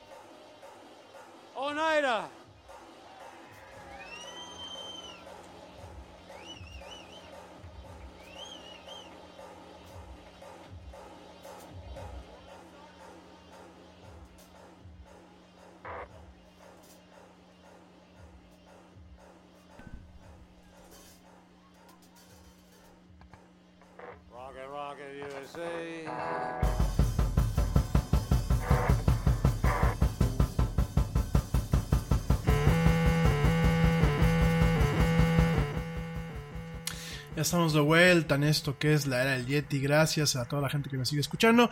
Saludos a mis amigos en Estados Unidos que hoy, hoy están celebrando el cuatro de julio. O bueno, a la gente que me está escuchando en diferido que ayer los, los celebraron. Digo, aunque hoy es cuatro de julio, seguramente muchos de ustedes me estarán escuchando el día de mañana. Entonces, bueno, les mando un fuerte saludo, pásensela padre, no beban mucho y disfruten los fuegos artificiales. Oigan, por aquí, más temprano, me preguntaron acerca de Forex. Eh, te platico muy brevemente qué es el Forex antes de entrar rápidamente al tema. Ya el lunes te platico con más detalle. El Forex es el Foreign Exchange Market, es decir, es un, el mercado de... Eh, directamente de, eh, de monedas, es un mercado de monedas en donde, bueno, pues eh, viene un tema eh, en donde se capitaliza a partir de las diferencias entre las diferentes paridades, ¿no? Eh, hay diferentes formas de jugar en el Forex, sobre todo, por ejemplo, ya hay para un tema pues más eh, casero con el tema del iForex. No es ilegal, pero hay varios... varias cuestiones que se deben de tomar en cuenta, ¿no? El Forex lo que tiene, y a diferencia de los mercados de valores eh, o las bolsas comunes, es que se tiene un volumen muy alto de transacciones, representando, bueno, pues eh, una, uno, el más, el más grande, eh, bueno, la clase más grande de activos a nivel mundial, lo cual le permite tener una alta liquidez, eh, tiene una dispersión geográfica, tiene una operación continua. El, el Forex opera veinticuatro horas al día, excepto los fines de semana. Eh, hay muchísimas eh, factores que pueden afectar lo que son los tipos de cambio.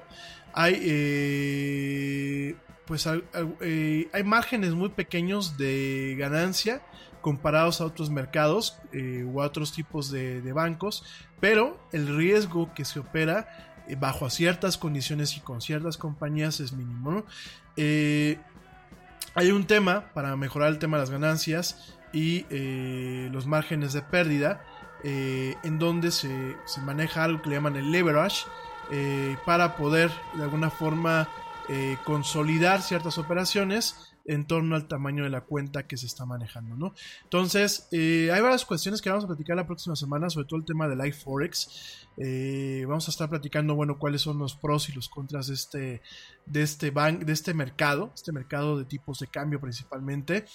Eh, hay instrumentos financieros que se manejan como lo es el tipo de cambio spot, eh, lo que son los contratos a futuro, o lo que son los forwards, eh, lo que son los N D Fs, lo que son los swaps y directamente lo que son las opciones y los futuros, ¿no? Voy a platicarte un poquito de todo esto porque sí, efectivamente eh, van ya varias personas. Hoy me lo preguntó Edgar, mi primo, te mando un fuerte abrazo si me escuchas. Ya por ahí van dos o tres personas que me preguntan, oye, y aparte de las criptomonedas, ¿qué tan bueno es esto, no? Entonces vamos a estar platicando de algunas cuestiones, sobre todo el tema del iForex. Eh, no es ilegal, pero tienes que saber con qué empresa estás jugando y tienes, como yo siempre les digo, en el tema de eh, mercados se debe de tener siempre eh, pues el tema de jugar con dinero. Esto es como cuando vas a Las Vegas, definitivamente. Si bien tienes formas de minimizar las posibilidades de pérdidas, las posibilidades ahí están.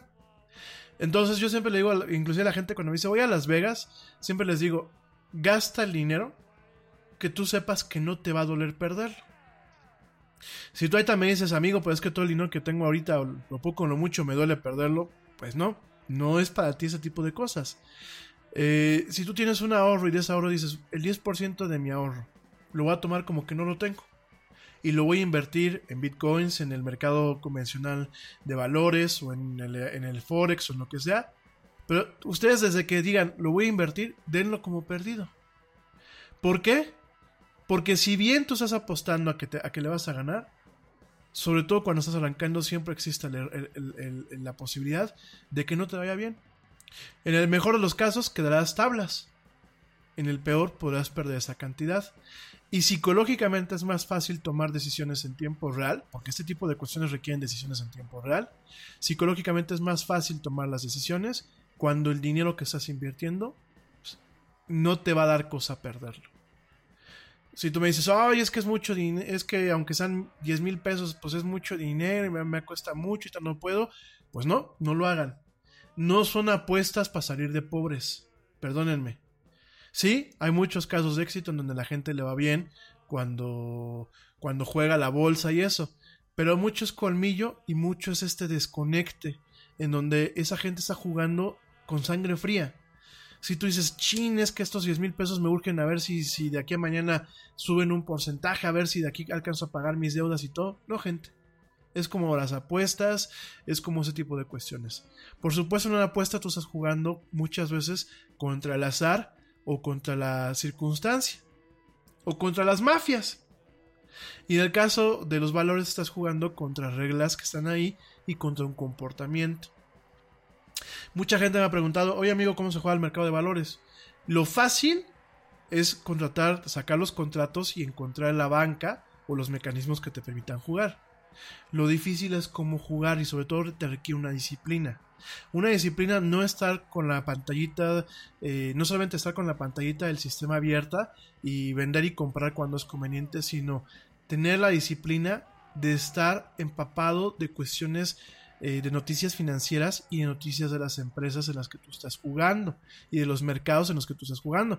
Por ejemplo, si tú vas a invertir en el mercado de tecnología, ya sea eh, comprando acciones de alguna de las empresas que conforman el Nasdaq, pues tienes que estar desde que comienza el día atento a las noticias en torno a el mercado tecnológico como un todo y a cada una de las empresas en particular, de tal forma que tú sepas cuándo te conviene comprar, porque pueden haber una caída. Por ejemplo, eh, ya habían rumores horas antes de que se anunciara la salida de Johnny Ive de Apple, pues tenías tú que estar atento para en ese momento, estar atento para que cuando se cayera la acción de Apple, comprar. Y estar atento al repique de las acciones, que son periodos cíclicos muy bien marcados, para vender. Por ejemplo, eh, usualmente Apple, su, su, su acción le va bien después de que anuncian los reportes cuatrimestrales. Pero tú tienes que estar atento a todo eso, se requiere un, un tema de disciplina. Y el problema es que muchas personas no somos disciplinadas.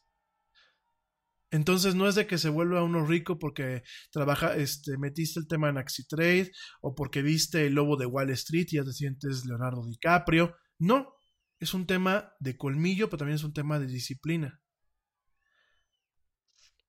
Sí, por aquí ya me están diciendo, sí, el caso de Will Smith. También hay que reconocer que eh, de la película de Will Smith, esa de... ¿Cómo se llamaba el, donde sale Will Smith en esta película que es lacrimógena? Este... Que creo que sale con su hijo cuando toda Jade Smith era... Este, Jaden Smith era, era normal. Digo, lo digo en buen plan, no lo digo con, con, con afán de, de, de ofender. Pero ya su hijo ahorita lo ves y parece que, que se metió drogas, ¿no? ¿Cómo se llama esta película? Déjenme ahorita les digo cómo se llama esta película. Muy buena, ¿eh? Muy buena, muy, muy lacrimógena, pero bueno, es una... La, en busca de la felicidad. A Pursuit of Happiness. Eh, definitivamente es una, una, es una película basada en la biografía de Chris Gardner, en donde, bueno, pues tuvo ahí un, un año muy crítico de, de, de estar viviendo homeless, estar viviendo como vagabundo. Jaden Smith, pues este, sale como su hijo en esta película. Y aquí la cosa, bueno, también hay que entender, porque muchas veces la gente ve películas o ve, o ve, o ve series y piensa que a todo el mundo tenemos esas, esas oportunidades. Sí, pero también hay que entender que eh, cuando pasa la historia de Chris Gardner fue en mil novecientos ochenta y uno. Los ochenta son una época muy distinta a los noventa, a los dos mil y a los dos mil diez y a los dos mil veinte, que ya nos están viniendo, ¿no? Entonces, si bien mi, lex, mi, mi mensaje aquí es no es que seamos negativos, el mensaje es... Son circunstancias diferentes, son épocas diferentes y no todas las, no todo, ahora ya no basta solamente el colmillo. Ahora basta, pues, tener, no un colmillo, tener varios colmillos, ser un tiburón en muchos aspectos, o un lobo, como dicen El Lobo de Wall Street, pero también ser sumamente disciplinado. En, en la década de los ochentas, de los setentas y de los sesentas muchas veces bastaba talento. Hoy no solamente te basta el talento, también hay que tener mucha disciplina. Y sobre todo, acoplarse al contexto, a la realidad. Lo que a ti te tocó vivir en los ochentas ya no aplica en estas épocas. Socialmente, tecnológicamente, eh, de, a nivel de infraestructura, ya no aplica. Los tiempos han cambiado, los tiempos siguen cambiando y por supuesto llevamos prácticamente dos décadas de cambios y cambios y cambios que se dan de forma repentina y que tienen impactos muchas veces a mediano y a largo plazo. Entonces, bueno, ya el lunes platicamos del tema de los Forex y del iForex para que nos quede un poquito claro cómo funciona este mercado. Oigan, fíjense que hubo una nota que yo la, la escuché hoy en la mañana. Es una nota que yo le iba a dar el día de ayer, sin embargo ya no tuve tiempo, eh, obviamente porque no salimos al aire.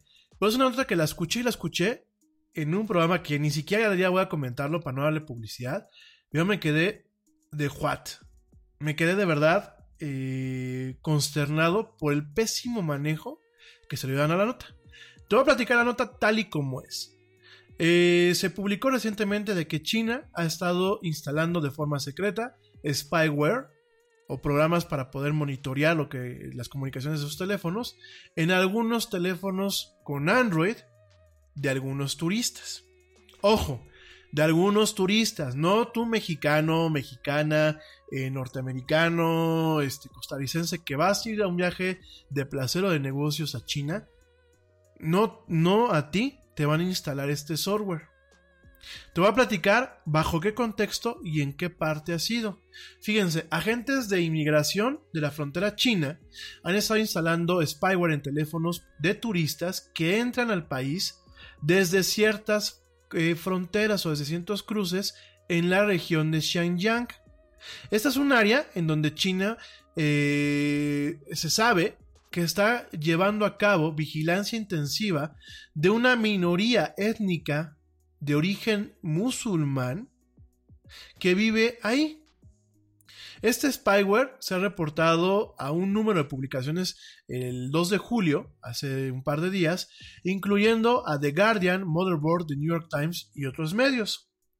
En ese sentido, algunos agentes de eh, la frontera de inmigración les han estado requiriendo a ciertos turistas que les den sus teléfonos desbloqueados o bien con la contraseña antes de entrar, de acuerdo a estos reportes.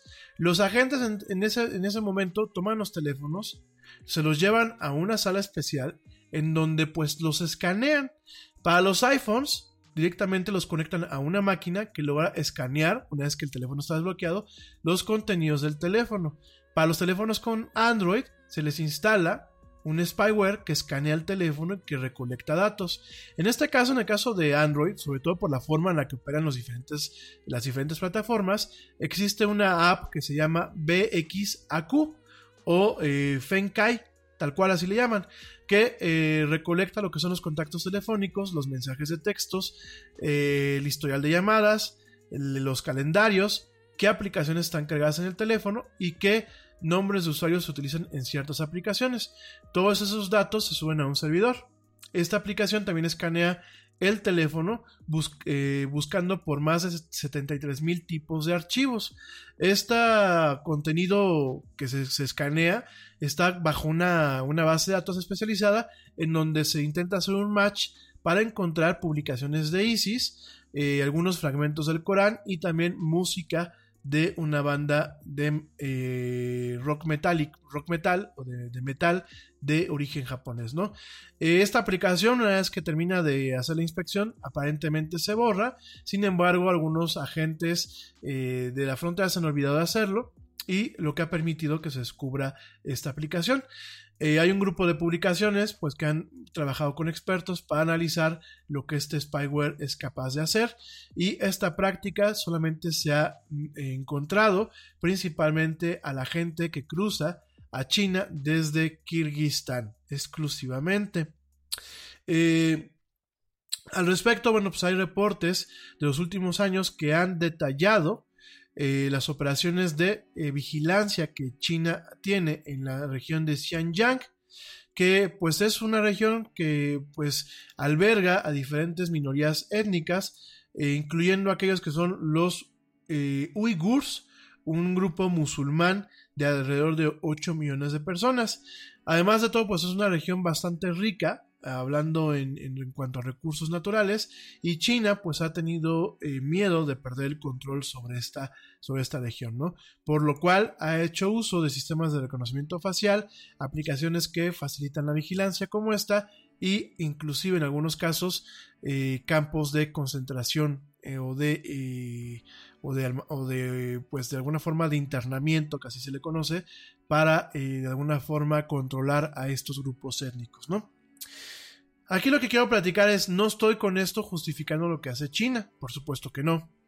Aunque, déjame te digo, voy a ser la persona totalmente eh, políticamente incorrecta al día de hoy. No justifico el que se viole la privacidad de nadie. Yo con eso eh, creo que a lo largo de mi programa siempre lo he puesto en manifiesto, y de hecho eh, siempre uno de mis principales comezones, que digo yo, pues es el tema en donde no se respete la privacidad de nuestros datos. Sin embargo, también entiendo la realidad de este tipo de regiones en donde este tipo de etnias se vuelven sumamente conflictivas.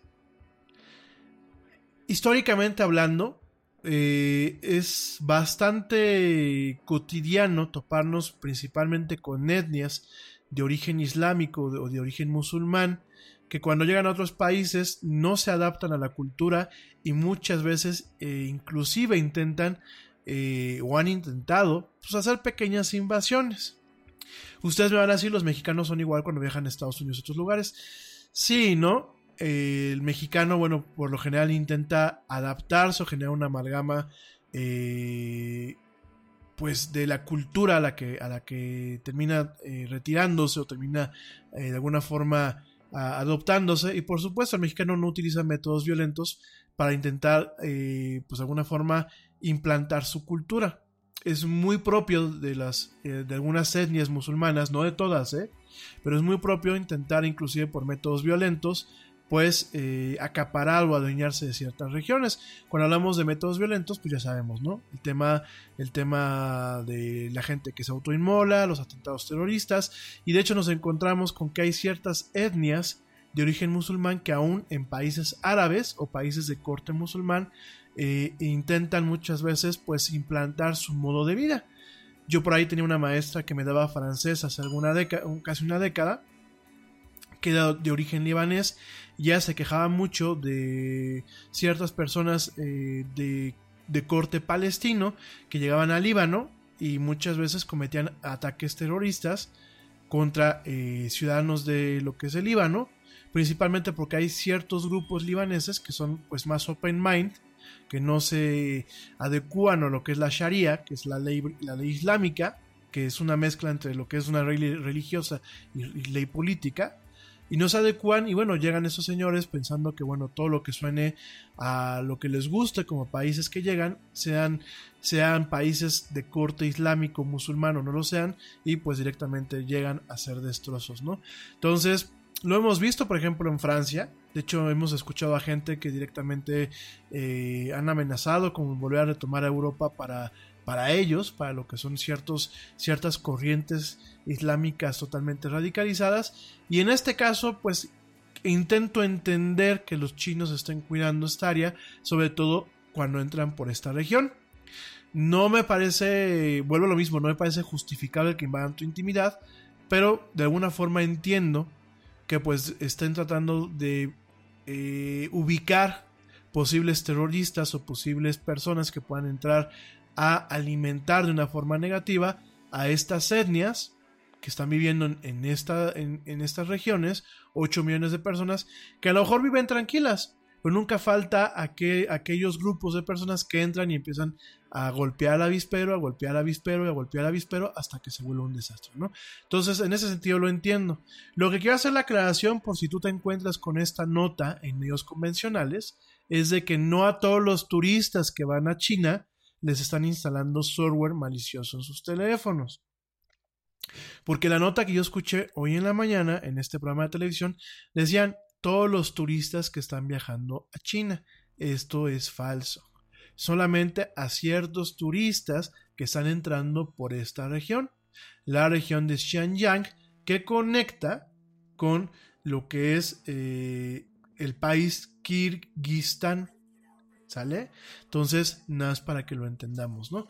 Esta es una nota bastante interesante. Y bueno, no es muy diferente a lo que está pasando en los Estados Unidos, ¿no? Que en los Estados Unidos, dependiendo del humor eh, con el que te encuentres a la persona de migración, pues pueden en algún momento solicitarte tus dispositivos electrónicos para inspección, o inclusive muchas veces en los aeropuertos en las salidas, no falta quien te pida, oye, me dejas ver qué es lo que traes en tu computadora, y directamente escaneen el contenido de tu computadora, de tu tablet o de tu teléfono.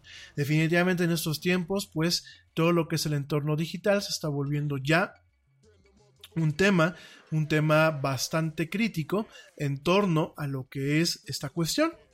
En torno a lo que es la cuestión netamente de lo que es eh, el, la invasión o la inspección de lo que es nuestra información eh, o nuestra huella digital en lo que es la red de redes, ¿no? Lo hemos platicado, y mucha gente, cuando yo te platico los temas de privacidad y de seguridad digital, hay mucha gente que durante mucho tiempo pues me ha levantado la ceja, ¿no? Y me dicen que pues el que nada debe, nada teme. Sin embargo, no por eso debe de ser eh, o se debe de permitir la violación al derecho de la privacidad digital, ¿no? En el momento en que uno dice nada debo, nada temo, pues estás facultando a los gobiernos a que hagan lo que están haciendo en este tipo de cuestiones, ¿no?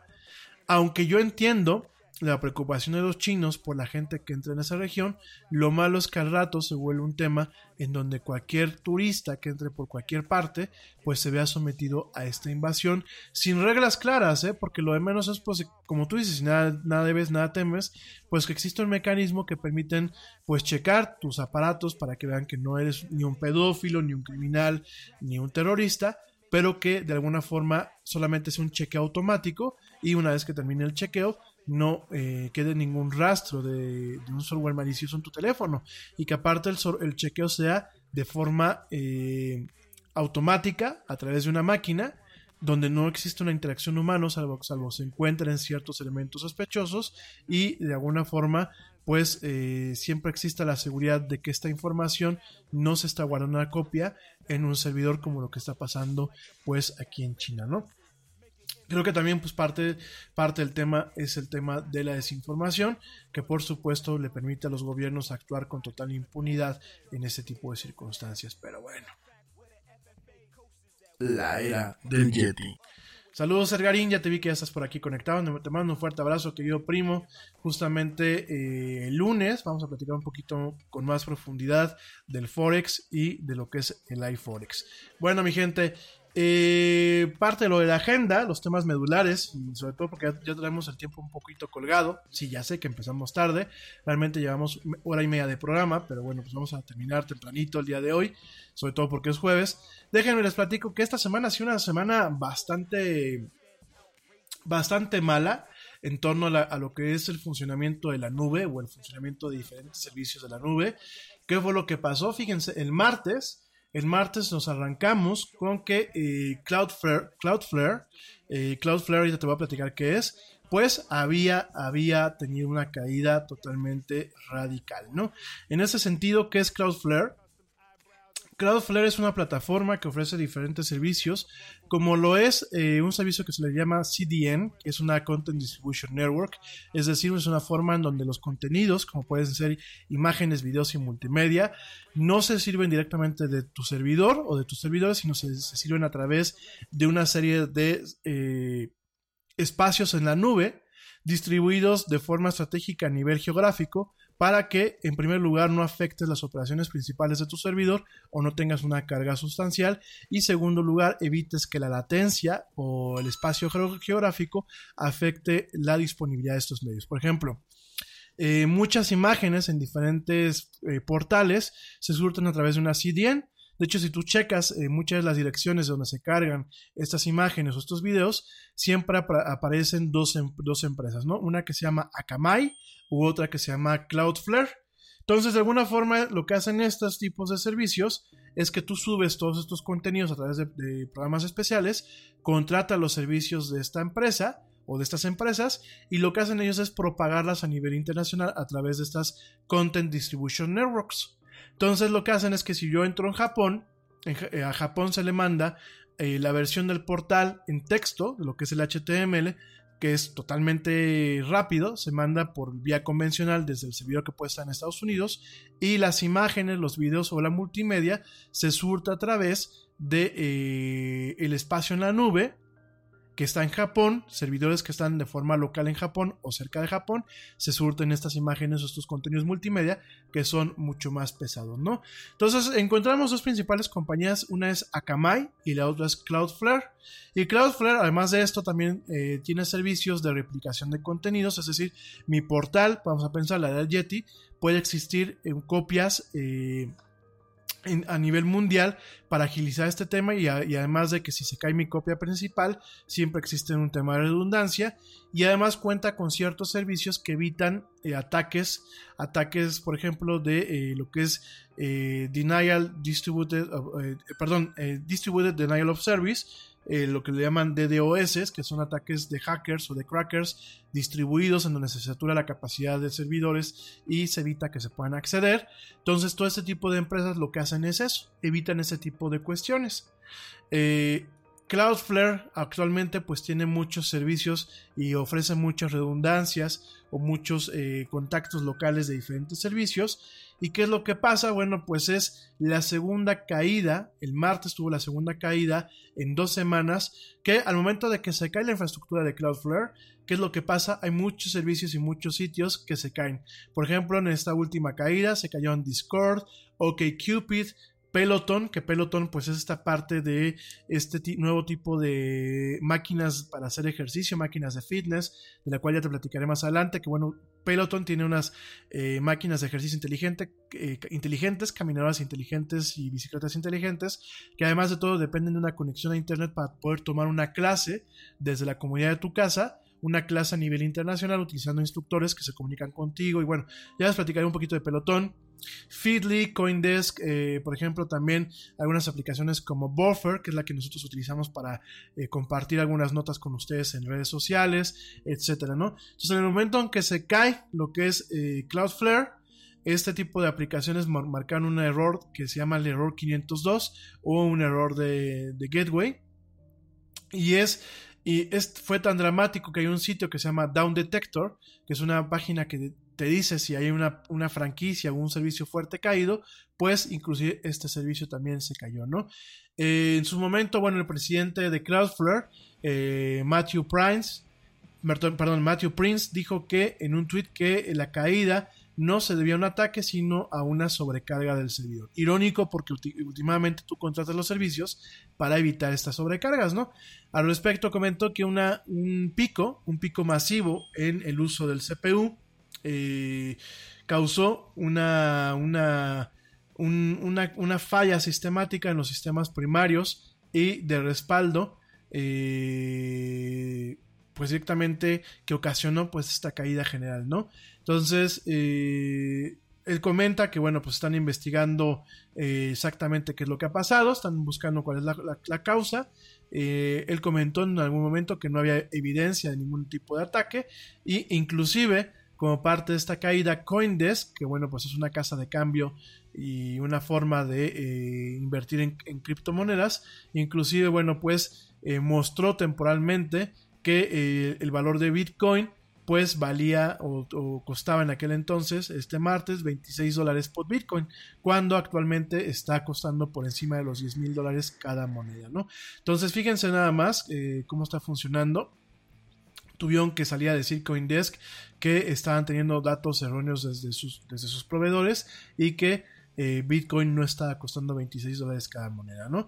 Después, eh, fíjense nada más, Prince comentó En un, en un post de la, del blog de Cloudflare, que esta subida en lo que era el uso del procesador estaba siendo causada por un, una actualización incorrecta del software, ¿no? La compañía estima que los sitios fueron afectados por más de treinta minutos y que regresaron en línea después de que eh, pues esta actualización de software se, eh, de alguna forma se restableció, se borró de los sistemas y se volvió a restablecer, ¿no? Eh, fíjense nada más, esta caída, Eh, aunque es coincidental, aparentemente no está relacionada con aquella que tuvo el veinticuatro de junio, cuando Prince, este presidente, públicamente nombró a Verizon como el culpable de esta caída debido a problemas en su red, ¿no? Entonces, eh, eso fue el martes y miren, yo no sé qué nos está pasando, pero todas las empresas que tuvieron caídas esta semana le atribuyen a problemas de su software. A mí, personalmente, y, y por ejemplo, pues mi primo no me dejará mentir, que tiene más experiencia en este tipo de cosas, se me hace muy ojona papaloma. No quiero ponerme el gorro de papel aluminio y empezar a caer en teorías de la conspiración y poner la musiquita de los expedientes secretos X de fondo, ¿no? Sin embargo, me empieza a parecer muy coincidental en que en una misma semana tengamos tres eh, servicios de gran escala afectados, y afectados por un tema de, ah, fue un error nuestro, porque hicimos una actualización de software que estuvo mal.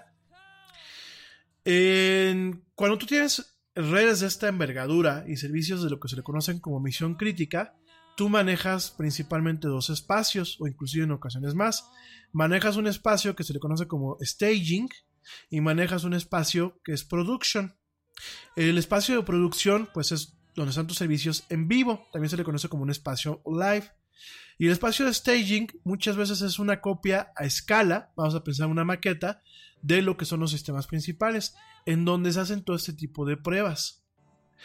Para autorizar, y a mí me ha tocado verlo como consultor de seguridad, para autorizar muchas veces una actualización en un sistema, se requieren hacer pruebas y pruebas y pruebas para poder certificarla. Más aún, se hacen inclusive, eh, además de que para tú poder certificar una actualización en sistemas de misión crítica, se tienen que... Hot flashes, irritability, intimate dryness, even unsatisfying sex. Hi, I'm Doctor Alyssa Dweck, a board-certified O B G Y N who has spent over twenty years helping women just like you safely find relief from these very natural symptoms without having to resort to hormones. To help my patients feel their best, I recommend products from Bonafide Health. Bonafide is a women's health company dedicated to providing women with non-hormonal and clinically validated products that work. Bonafide provides safe and effective solutions to manage a range of menopausal, sexual health, and P M S-related symptoms. That's why I recommend Bonafide products to my patients every day. In fact, I am also a Bonafide medical advisor. What I like most is that Bonafide products provide women real relief without compromise. Ladies, don't waste another minute feeling less than your best. Go to hello bonafide dot com and use code radio thirty-nine to save twenty percent. That's hello bonafide dot com and code radio thirty-nine. These statements have not been evaluated by the F D A. These products are not intended to diagnose, treat, cure, or prevent any disease. Offer valid on subscription only. Nada es más importante que la salud de tu familia, y hoy todos buscamos un sistema inmunológico fuerte y una mejor nutrición. Es por eso que los huevos Eggland's Best te brindan más a ti y a tu familia. En comparación con los huevos ordinarios, Eggland's Best te ofrece seis veces más vitamina D y diez veces más vitamina E, además de muchos otros nutrientes importantes, junto con ese sabor delicioso y fresco de la granja que a ti y a tu familia les encanta. Todos queremos lo mejor para nuestras familias. Entonces, ¿por qué no los mejores huevos? Solo Eggland's Best. Mejor sabor, mejor nutrición, mejores huevos. Presentar con pruebas eh, en donde en los modelos a escala se, se demuestra que el sistema funciona de forma adecuada, se tienen que presentar manuales de operación, manuales de procedimiento y manuales de emergencia. Un manual de emergencia no es nada más llegar con dos hojitas y decir, pues mira, si no funciona esta actualización, pues tú tienes que seguir estos pasos. Por lo general son carpetas enteras. Y usualmente se programa la actualización con meses de anticipación, se hacen simulacros, se plantean escenarios, inclusive el worst case escenario en donde, pues falló la actualización, ¿qué hacemos? Sobre todo porque vuelvo a lo mismo, son operaciones de misión crítica. No es el Yeti con su programa de radio, que pues se cayó el sistema y bueno, pues se quedará gente esperando al, al, al, al programa de mañana, ¿no? Aquí son sistemas sobre los que corren inclusive sistemas bancarios, interfaces de, de, de sistemas de mercados eh, de valores o mercados cambiarios, eh, sistemas de comunicación de gobiernos, operaciones de gran escala como pues, lo puede ser un Netflix, eh, como lo puede ser en algún momento ciertos sistemas de redundancia para portales como lo es de New York Times, eh, bueno, aquí como te lo platicamos, ¿no? Discord, eh, Coinbase, o sea, diferentes cuestiones que se le conoce como misión crítica. ¿Por qué? Porque tienes un tráfico de millones y millones de personas y tus clientes no te pagan diez dólares por, por, al mes por mantenerte un servicio. Tus clientes pueden llegar a tener contratos hasta de millones de dólares contigo. Entonces, ¿qué pasa? Pues todo ese tipo de cosas se planea con mucha precisión. Sí, efectivamente las cosas salen mal, pero por eso mismo se planean. Y se planean, te digo, para certificar mucho es una actualización. en un entorno de misión crítica, bueno, ya ni siquiera en un entorno de misión crítica, hasta en ciertas empresas te piden que para certificar una actualización de un software tan, entre comillas, trivial como puede ser una actualización de Microsoft Office, te piden que no solamente tengas eh, la actualización certificada, que ya la hayas probado, sino que tengas los manuales de procedimiento, los manuales de, de actualización, rutas críticas de actualización, el paso a paso con su, eh, perdón, checklist con eh, paso a paso y con, y con ciertas milestones o con ciertos puntos claves, y siempre te piden un, un manual de primeros auxilios, un manual de control de daños y un manual de recuperación de errores. A mí, perdónenme, y ahí te lo voy a platicar con todo el contexto, me parece muy ojona papaloma, como decimos aquí en México, el que, el que se haya caído Eh, eh, eh, una red tan importante como lo es Cloudflare.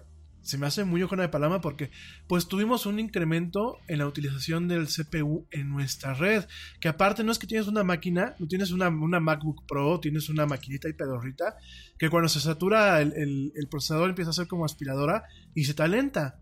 Tienes cargas de procesamiento distribuidas, tienes load balancers, que son balanceadores de cargas, tienes eh, mecanismos de redundancia, tienes sistemas de failover. Oigan, o tienes ingenieros muy torpes, o tienes administradores que, eh, como lo que pasó con Boeing, que están en friega diciéndoles, es que necesito que me actualices esto para tener mayor capacidad. Oye, pero hay que probarlo, ¿no? Me lo, me lo actualices de un día para el otro. ¿O pasó algo más? Porque aparte, fíjense las coincidencias. Esto fue el martes. El martes tuvimos una caída de esta plataforma que se llama Cloudflare, ¿no? Que digámoslo así, pues es la red de seguridad de muchos servicios en la red, ¿no? Eso fue el martes, fíjense nada más, martes dos de julio. Ajá. Miércoles tres de julio, chan chan chan, Facebook, se caen sus servicios, se cae Facebook, se cae Instagram, se cae WhatsApp y se cae Messenger. Y además no se cae completo. ¿Qué fue lo que pasó? Que se cayeron ciertas partes en imágenes, características y algunas cuestiones se rompieron directamente en todo lo que es la red de la F de color azul. Durante todo el día, porque aparte fue una caída de todo el día, Facebook tuvo problemas para cargar imágenes, videos y otro tipo de, datas, de, perdón, de datos en las aplicaciones. Hubieron personas que no podían cargar imágenes en lo que era el newsfeed de Facebook principal. Hubo, hubo gente que no pudo entrar a Instagram o que no podía ver historias en Instagram. Hubimos personas que nos manda, intentábamos mandar mensajes en WhatsApp, principalmente de audio o fotografías. ¿Y qué pasaba? Pues nos las retachaban. Hubieron bastantes problemas. Y bueno, desde temprano dijo Facebook que estaban al tanto de la situación y que estaban trabajando para regresar las cosas a la normalidad lo más rápido posible. ¿Cuál fue la culpa? La culpa, de acuerdo a lo que comentan, fue que eh, este error se eh, surgió en una operación de mantenimiento de rutina. ¡Ah, cabrón! A ver, volvemos a lo mismo, ¿no? El martes que fue con Cloudflare, dijeron que una actualización que salió, que salió mal, ¿no? Ayer Facebook, pues fue una operación de rutina, de mantenimiento de rutina que salió mal. Oigan, yo te entiendo que, que, que ciertas partes de la red se puedan dañar en un mantenimiento de rutina. Pero este daño a nivel global, otra vez, y coincidentalmente después de lo de Cloudflare, ayer al, al diez para las ocho de la noche, pues ya Facebook eh, lanzó un mensaje oficial en su cuenta de Twitter, comentando que el problema había sido resuelto y que estaban operando al cien por ciento para todo el mundo. Que pues, sorry, sorry por cualquier problema, ¿no? Instagram dijo que más o menos sus problemas habían sido resueltos de la misma forma, ¿no? Estos problemas empezaron a las ocho a eme, fíjense nada más, más de doce horas de, de, de una falla, y empezaron a, tra- empezaron a las ocho a eme eh, el día de ayer, fíjense nada más. El problema Eh, duró durante todo el día. Facebook salió pues diciendo que habían, que perdónenme, e inclusive, fíjense nada más, todavía el día de hoy, todavía el día de hoy, eh, habían en la parte de lo que es el estatus el, el de plataforma, eh, de lo que es Facebook, marcaba hoy en la mañana, y lo estoy viendo yo ahí en tiempo real, marcaba hoy en la mañana a las cinco a eme, marcaba todavía algunos errores en torno a lo que era la infraestructura de Facebook. Fíjense nada más. Ahora, eso fue el día de ayer. Ah, por cierto, el día de ayer, ¿qué fue lo que pasó? Parece ser que como parte de efectos secundarios de la afectación de lo que fue Cloudflare el día anterior, porque obviamente cuando tú tienes un problema de esta envergadura, sí, tu proveedor lo resuelves en el mismo día, pero tienes servicios eh, que dependen de tus servicios, valga la redundancia, que en ocasiones pueden verse afectados. Y a lo mejor el, los errores no se manifiestan inmediatamente el mismo día, sino se manifiestan a las siguientes horas, en lo que los sistemas van de forma automática reajustándose al funcionamiento normal. Y ayer Spreaker, eh, fuimos varias, varios los podcasts que tuvimos problemas para transmitir en vivo. De hecho, desde el martes, y gracias a algunos de ustedes que me comentaron que el programa estaba repetido en Spotify y en algunas plataformas hasta tres veces, y las últimas dos... Eh, digámoslo así, dos eh, repeticiones duraban dos o tres minutos o un minuto y solamente era la salida del programa. Nosotros no lo vimos aquí porque nunca nos marcó ningún error lo que es el, el programa que usamos para transmitir este el, el programa, valga la redundancia, la aplicación, ¿no? Pero nos dimos cuenta cuando algunos de ustedes nos avisaron y entramos y vimos en la plataforma los problemas. Ayer constantemente nos botaba el sistema. Iniciábamos y nos desconectaba, iniciábamos y nos desconectaba, ¿no? Después nos enteramos que fuimos varios podcasts o varios podcasters los que fuimos afectados en este problema, ¿no? Fíjense, ayer le tocó también a Spreaker y a otros servicios, ¿no? Y hoy, fíjense nada más, hoy los sistemas de iCloud de Apple y algunos sistemas para sus tiendas, fíjense nada más, sus tiendas en Estados Unidos se vieron totalmente afectados. Eh, de hecho, la página de estatus de sistemas de, de iCloud de, de Apple o, o de los servicios de Apple durante un buen rato hoy en la mañana marcaba eh, muchos de los puntos en rojo. Marcaba que los calendarios de iCloud, contactos y recordatorios estaban siendo afectados, eh, también la parte de Apple Pay, la sincronización de documentos, Find My Friends, Find My iPhone, Game Center y lo, los sistemas de sign in de iCloud habían sido totalmente afectados. De hecho, yo hace rato que estaba trabajando, de pronto me apareció una, una notificación en, en una de mis máquinas en donde eh, iCloud se había desconectado y que por favor volviera a, a, a loguearme para poder entrar, ¿no? Fíjense, eh, inclusive hubieron usuarios en Twitter que habían comentado que estos problemas se habían extendido a las tiendas de Apple, en donde muchas personas no podían, eh, no les pudieron respetar su cita para aislar sus dispositivos, y inclusive en algunas tiendas no se pudieron vender pues directamente lo que eran dispositivos o, o cuestiones en Estados Unidos. Inclusive la Apple Store aquí en México, estoy leyendo aquí un, un comunicado, durante un rato también estuvo afectada. Fíjense nada más, esta es el, la segunda caída del sistema de iCloud este año para la empresa, y viene, fíjense nada más, después de que ayer tuvimos los problemas con Facebook y de que antier tuvimos los problemas con lo que es directamente eh, Cloudflare, ¿no? Eh, fíjense nada más, inclusive estoy viendo aquí una nota de prensa más completa en donde hasta eh, los sistemas de respaldo de iCloud fueron afectados. Es más, estoy viendo aquí toda la lista. Apple Pay estuvo caído, Documents estuvo, in the Cloud estuvo caído, FaceTime estuvo caído, Find My Friends, Find My iPhone estuvo caído, Game Center estuvo caído, iCloud Account and Sign In estuvo abajo, Backup, Bookmarks and Tabs, Calendar, Contacts Live, Keychain, que Keychain pues es esta base de datos de información de contraseñas y de seguridad centralizada, también estuvo caída, Mail, Notes, Reminders, Storage, Web Apps también estuvieron abajo, iMessage estuvo abajo, Fotos estuvo abajo, MailDrop estuvo abajo, iWork for iCloud estuvo abajo, ScreenTime estuvo abajo. O sea, fíjense cuántos servicios estuvieron abajo con esta caída de iCloud, ¿no? Hace una semana que no se, no se ha dicho por qué, o sea, no veo que estén ni comentando aquí qué fue lo que pasó. Sin embargo, sin embargo, estamos viendo afectaciones que... El problema, ¿saben cuál es? Eh, el problema no es ya déjense las redes sociales, porque yo creo que todo el mundo podemos estar un día sin chismes. Dentro, de hecho, pues muchos de los memes que se subían, curiosamente, eran de, pues ya que el Facebook falló, déjenme ponerme a trabajar, ¿no? O déjenme sacar mis pendientes, ¿no? Eh, el problema principal son aquellas, pla- aquellas eh, plataformas que en muchos aspectos se vuelven eh, herramientas de trabajo para negocios, en donde ya hay un tema de dinero eh, pues totalmente... Eh, que pueden causar afectaciones hasta por el minuto, ¿no? En el tema de Cloudflare, pues hubieron, ne- hubieron, pla- hubieron sitios web que se cayeron, que son tiendas en línea. Entonces, durante el rato que se cayeron, son tiendas que dejan de percibir dinero.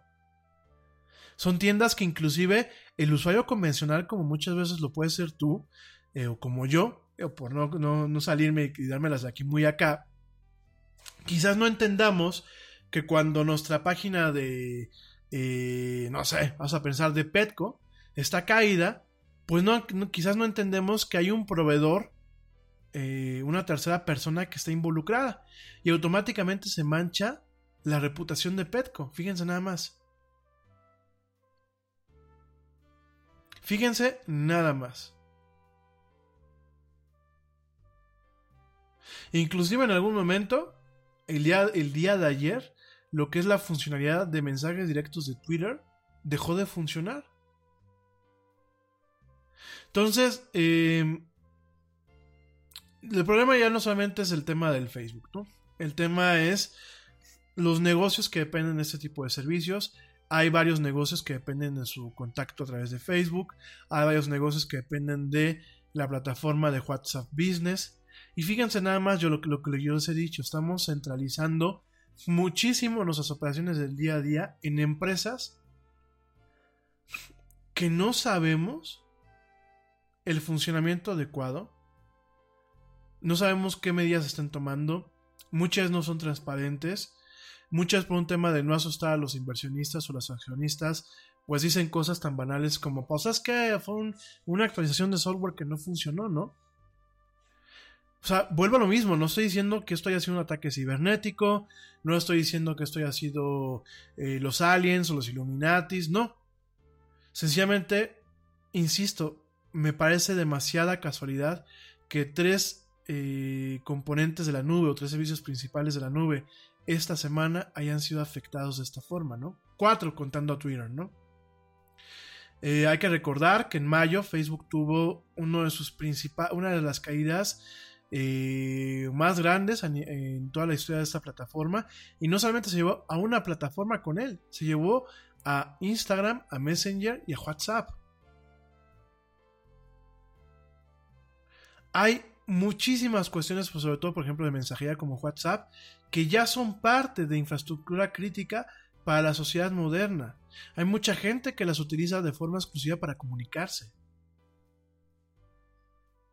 Y nos estamos topando una situación en donde por un lado vemos pues estos incidentes que, como dirían aquí el gobierno, son incidentes aislados, ¿no? Que yo no les veo, lo, yo no les veo la parte aislada, ¿no? También vemos aquellos eh, incidentes en donde son ocasionados, por ejemplo, por un tema gubernamental. Tenemos, por ejemplo, en Myanmar, Eh, que ha desactivado el acceso al internet muchas veces por el conflicto étnico que está actualmente.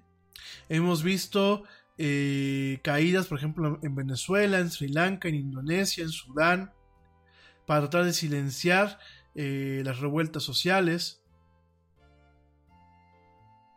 Fíjense nada más cómo las redes se están volviendo pues parte de una democracia, parte de una infraestructura democrática y de comunicaciones netamente, fíjense nada más, netamente circunstancial e importante.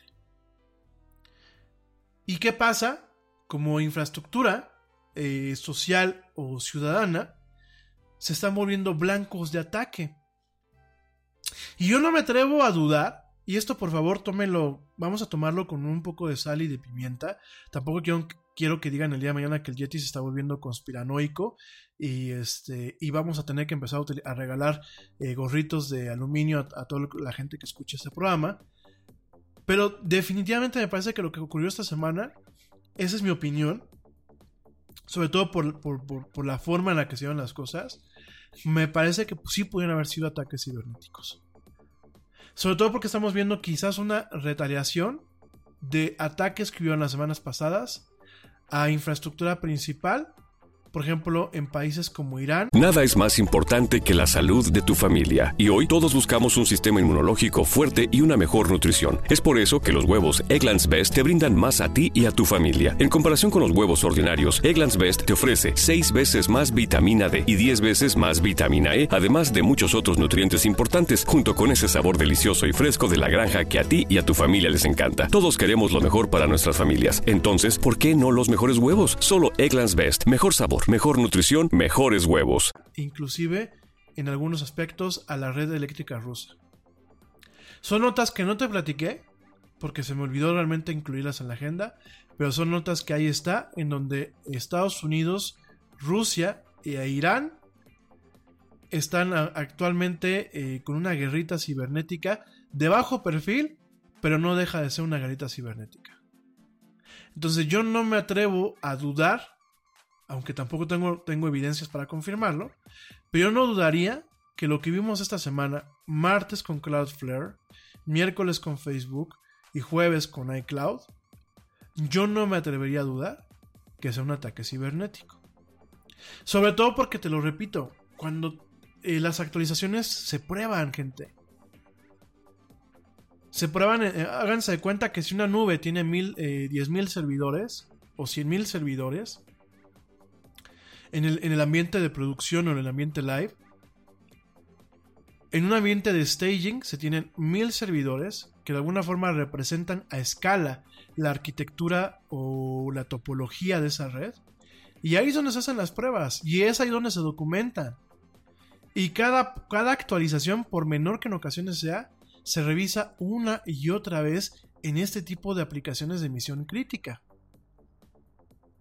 Entonces, o nos estamos topando con casualidades, o sea, así que, o con coincidencias muy coincidenciales, con, con un, una semana de mala suerte, o nos estamos topando quizás con eh, direcciones ejecutivas, como en el caso de Boeing, que realmente no entienden los procedimientos y a lo mejor por mantener un tema de agilidad en el crecimiento de capacidad de este tipo de, de, de redes para tener más clientes, están presionando a sus equipos de I T, para poder sacar las cosas rápido, aunque salgan mal.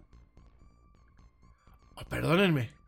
A lo mejor si hubo un ataque, una, retalia, una retalia, retaliación por parte de alguna de estas potencias o uno de estos países, en donde se atacaron a blancos vulnerables en los Estados Unidos, y en donde estamos viendo que parte de la civilización moderna, en lo que es el plano comunicativo y de interacción social, y mucho el tema de negocios, lo estamos depositando todo, como lo, así que como decimos aquí en México, estamos depositando todos los huevos en una misma canasta, que como se nos caiga la canasta, se acaban todos los huevos, gente.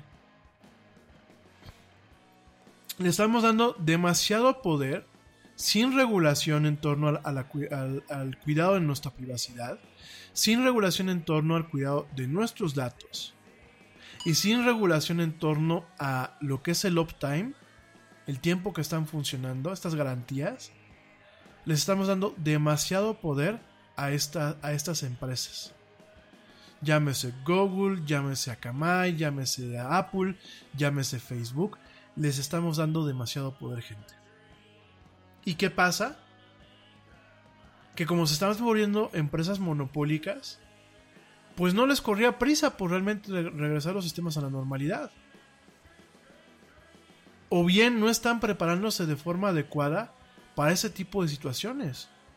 Digo, yo lo que, lo que yo llegué a aprender en, en, en mi camino, si lo quieren ver así, eh, pues amateur o mi camino entusiasta eh, no, no netamente profesional en algún momento, sino yo me acuerdo cuando, cuando tomé mis cursos de, de hacking y de administración de redes, inclusive en los manuales de Microsoft, cuando es cuando, eh, para los, las certificaciones y el tema de arquitectura de, de ciertas redes basadas en sus, en sus soluciones, hay un inciso, y digo, de hecho aquí tengo mis, mis libros, hay un inciso bastante grande en donde te dicen, no la parte técnica de sentarte en una computadora a planear directamente o a configurar los sistemas, sino una parte, si lo quieren ver, administrativa, en donde se generan manuales,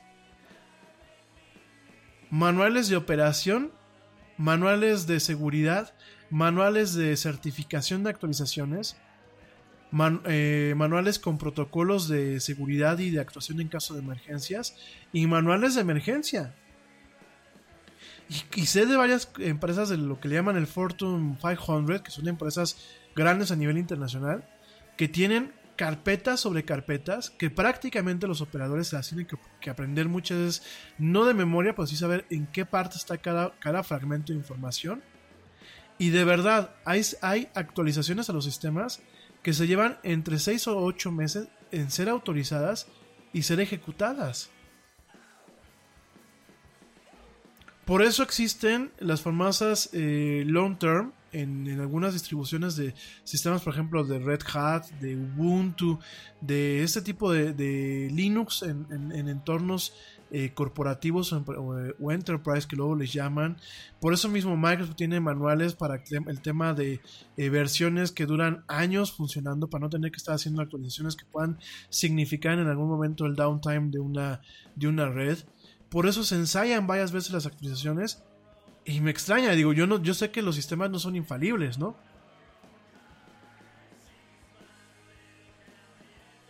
Yo, yo, yo, yo me acuerdo, ¿no? Eh, yo me acuerdo. Eh, vaya, o sea, sé que hay muchos, muchos procedimientos para evitar ese tipo de cosas. En las empresas grandes que se pueden Eh, dar el lujo de, de, de tener un piso de servidores exclusivamente para hacer pruebas, a, a mí me parece, no sé, me comenta aquí mi buen primo, ¿recuerdas a Max Headroom? Yo sí lo recuerdo, de hecho me encantaba ese personaje, me, me encantaba esa serie británica, en donde en la serie durante las votaciones eran controladas por el número de audiencia del aspirante a la presidencia, y fíjate, dice él, que es lo mismo que tenemos ahora y por eso son los ataques. Coincido contigo, mi querido primo, realmente Max Headroom, eh, en muchos aspectos, como bastantes cosas de la ciencia ficción, pues fue de alguna forma un vistazo al futuro. De hecho, me, me gusta mucho porque el programa donde salía el reportero, que era este cuate que no me acuerdo cómo se llamaba, pero se apellidaba Carter, del cual había sido creada la inteligencia artificial que era Max Headroom, eh... decía que era, creo que... No, cuando empezaba el programa, te ponían un, una ventanita que eran veinte minutos en el futuro, ¿no? O diez minutos en el futuro. Y era una sociedad británica totalmente, eh, de alguna forma, manipulada en aquel entonces por lo que era la televisión, ¿no?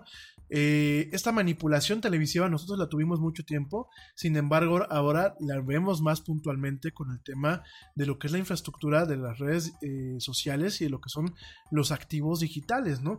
Entonces, eh, me queda muy claro lo que dices, mi querido primo, definitivamente coincido con lo, con lo que estás planteando, y creo que en ese sentido pues este personaje Max Headroom se adelantó. De hecho, ya les platicaré de este personaje porque inclusive hubo, hubo un incidente que se le conoce como el incidente de Max Headroom, en donde hace ya muchos ayeres hubo un corte eh, de transmisión pirata en la televisión norteamericana, en donde cortaron de forma pirata un fragmento, creo que era de Doctor Who, en una cadena local, y en pronto salió un cuate con una máscara de Max Headroom y con la voz distorsionada. Pues de alguna forma no sabemos si es una broma, si fue algo de terrorismo mediático o algo más, pero fue algo que sigue siendo hasta la fecha un misterio.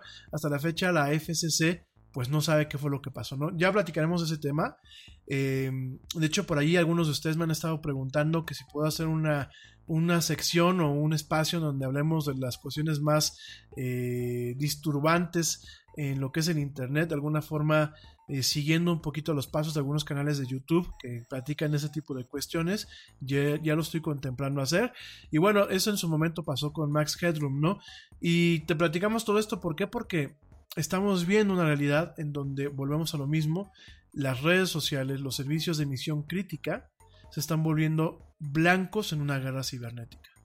En una guerra en donde no solamente se afecta el desempeño de estas eh, o de los negocios o de, las, o de las operaciones del día a día fundamentadas en estas plataformas y en esta infraestructura, sino también se afecta directamente lo que es eh, la imagen, la imagen o, o la recepción de ciertos candidatos o de ciertos movimientos políticos bajo ciertos contextos, ¿no? Pero bueno. Mi gente, ahora sí ya nos ganó el tiempo. De hecho ya repusimos, aunque empezamos tarde, ya repusimos el tiempo. Ya me voy. Ya el próximo lunes platicamos de la sirenita étnica o de la sirenita este, afroamericana, esta muchacha Hal, Hal Bailey, que bueno, realmente este, es, digámoslo así, pues una muchacha que se hizo famosa por sus covers en YouTube.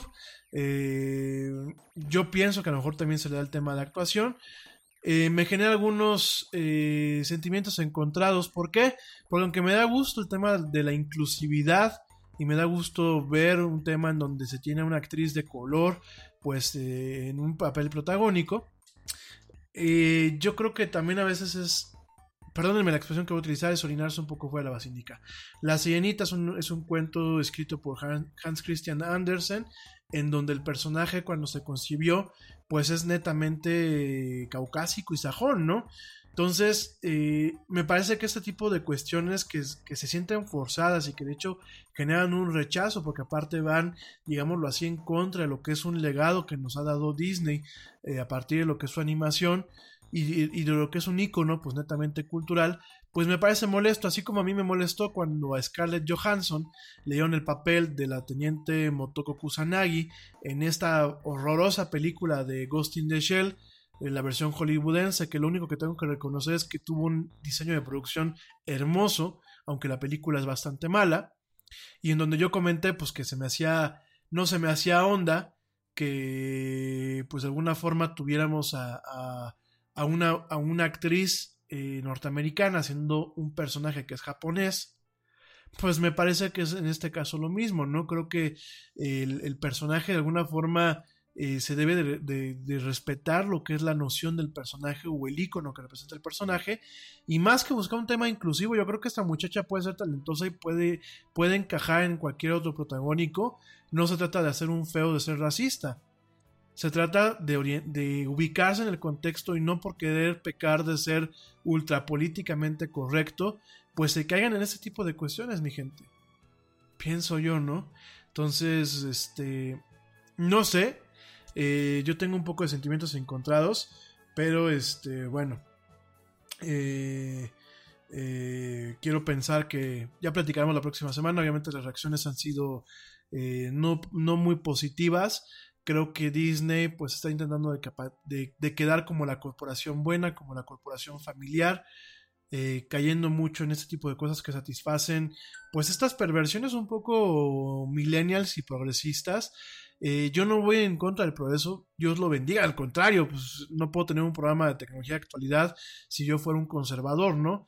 Pero creo que muchas veces este tipo de cuestiones progres, más que ser progres, eh, terminan cayendo en una contradicción y en una diatriba en donde al final del día terminan siendo totalmente lo opuesto a los progres, ¿no?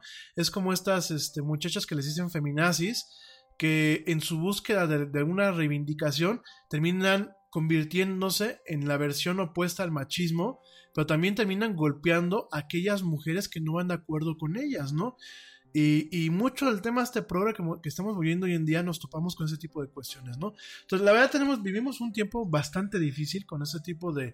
Eh, las generaciones a lo mejor más viejas que no nos están dejando un reguero en, en, este, en este mundo. Las generaciones que estamos en el intermedio, que no solamente somos los la generación X, sino somos una generación antes a la, a la generación X, lo que es las generaciones que nacieron en los setentas, por ejemplo, o en los sesentas. Y, llega, y somos como que el sándwich, porque llegan los millennials, y los millennials pues nos encontramos con una generación que de todo se ofende, eh, todo les molestan, eh, todo les, les, les genera comezón, eh, quieren ser eh, progresistas e inclusivos, pero cayendo en actitudes netamente conservadoras, ¿no? Entonces, pues sí, definitivamente, dice por aquí a Edgar que me pongan a, a Dylan Harper, a Jinx. Fíjense que yo como sirenita me gustaría mejor a... a Rami Lacroix, ¿no? O sea, estaríamos más para Rami Lacroix o a este, a la señorita, este, ¿cómo se llama esta, esta muchacha que también es como que tiene ese perfil? Este, eh, Riley Reid, este, pues sí, ese tipo de, de personajes, ¿no? O sea, eh, inclusive digo, yo me estoy yendo ahorita a la parte del, de, oigan, a Sasha Grey, pues sí, estaría padre, ¿no? Una Sasha Grey haciendo la sirenita, sobre todo porque, bueno, pues dejando atrás el, el, el historial de la, señora, de la señorita Sasha Grey del cine para adultos, pues también hay que reconocer que es una muy buena actriz, ¿eh?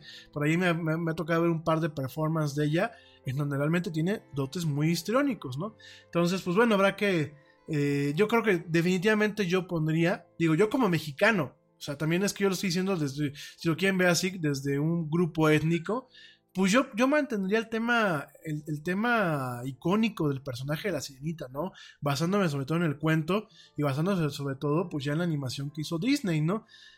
Está padre que traigamos al siglo veintiuno este tipo de clásicos, pero no, no busquemos reacciones adversas, porque lo único, o sea, la gente en vez de que, de que dijera, oye, qué padre que funciona una muchacha de color como Ariel, se lo toma mal porque se siente forzado, ¿no? De hecho, por ahí pusieron un, un chiste, ¿no? De que ponen a la sirenita más Ariel para ropa oscura, a, igual a, a la sirenita del, del dos mil veinte, ¿no? Pero bueno, en fin. Mi gente, ahora sí ya me voy. Ya terminamos con esta plática. Ya el lunes entramos un poquito más a profundidad. Gracias por acompañarme hasta este punto. Si me escuchaste en vivo, a ti que me, que me acompañaste en diferido, también muchísimas gracias. Chavos que ya salieron de vacaciones, pórtense bien, cuídense bien, no den lata, aprovechen las vacaciones, descansen, eh, disfrútenlas. Yo creo que se las merecieron muchos de ustedes. Y bueno, pues este... pásenla bien, ojalá que me escuchen más, eh, mi gente que me está escuchando ahorita en vivo, pues espero que estén en sus casas, si están en el tráfico, pues espero que lleguen temprano y que no, este, no, no sea muy pesado para ustedes, gente que sigue en el trabajo, pues espero que salgan pronto, y gente que me está escuchando, pues en diferido, espero que tengan un excelente día, tarde o noche, dependiendo desde dónde y cómo me hayan escuchado. Yo soy Rami Loaiza, esto fue La Era del Yeti, yo te espero el próximo lunes en punto a las siete pm, espero yo que sí podamos entrar en punto, para transmitir en vivo, para seguir hablando de mucha actualidad, mucha tecnología y muchas otras cosas más. Chavos que me escuchan, pórtense bien y cuídense bien. No tan chavos que me escuchan, pórtense mal y cuídense bien. Si se portan muy mal, me invitan. En general, tengan un excelente fin de semana, disfrútenlo mucho. Yo soy Rami Loaiza, ya me voy, nos escuchamos el próximo lunes. Y ya me voy, ¿saben por qué? Pues porque ya me vieron. Nos escuchamos el lunes. Pásenla padre.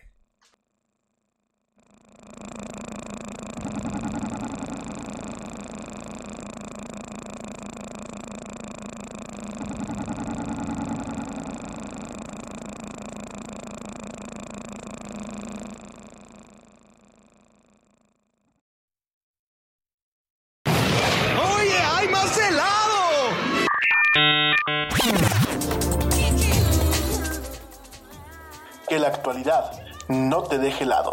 Te esperamos en la siguiente emisión de La Era del Yeti.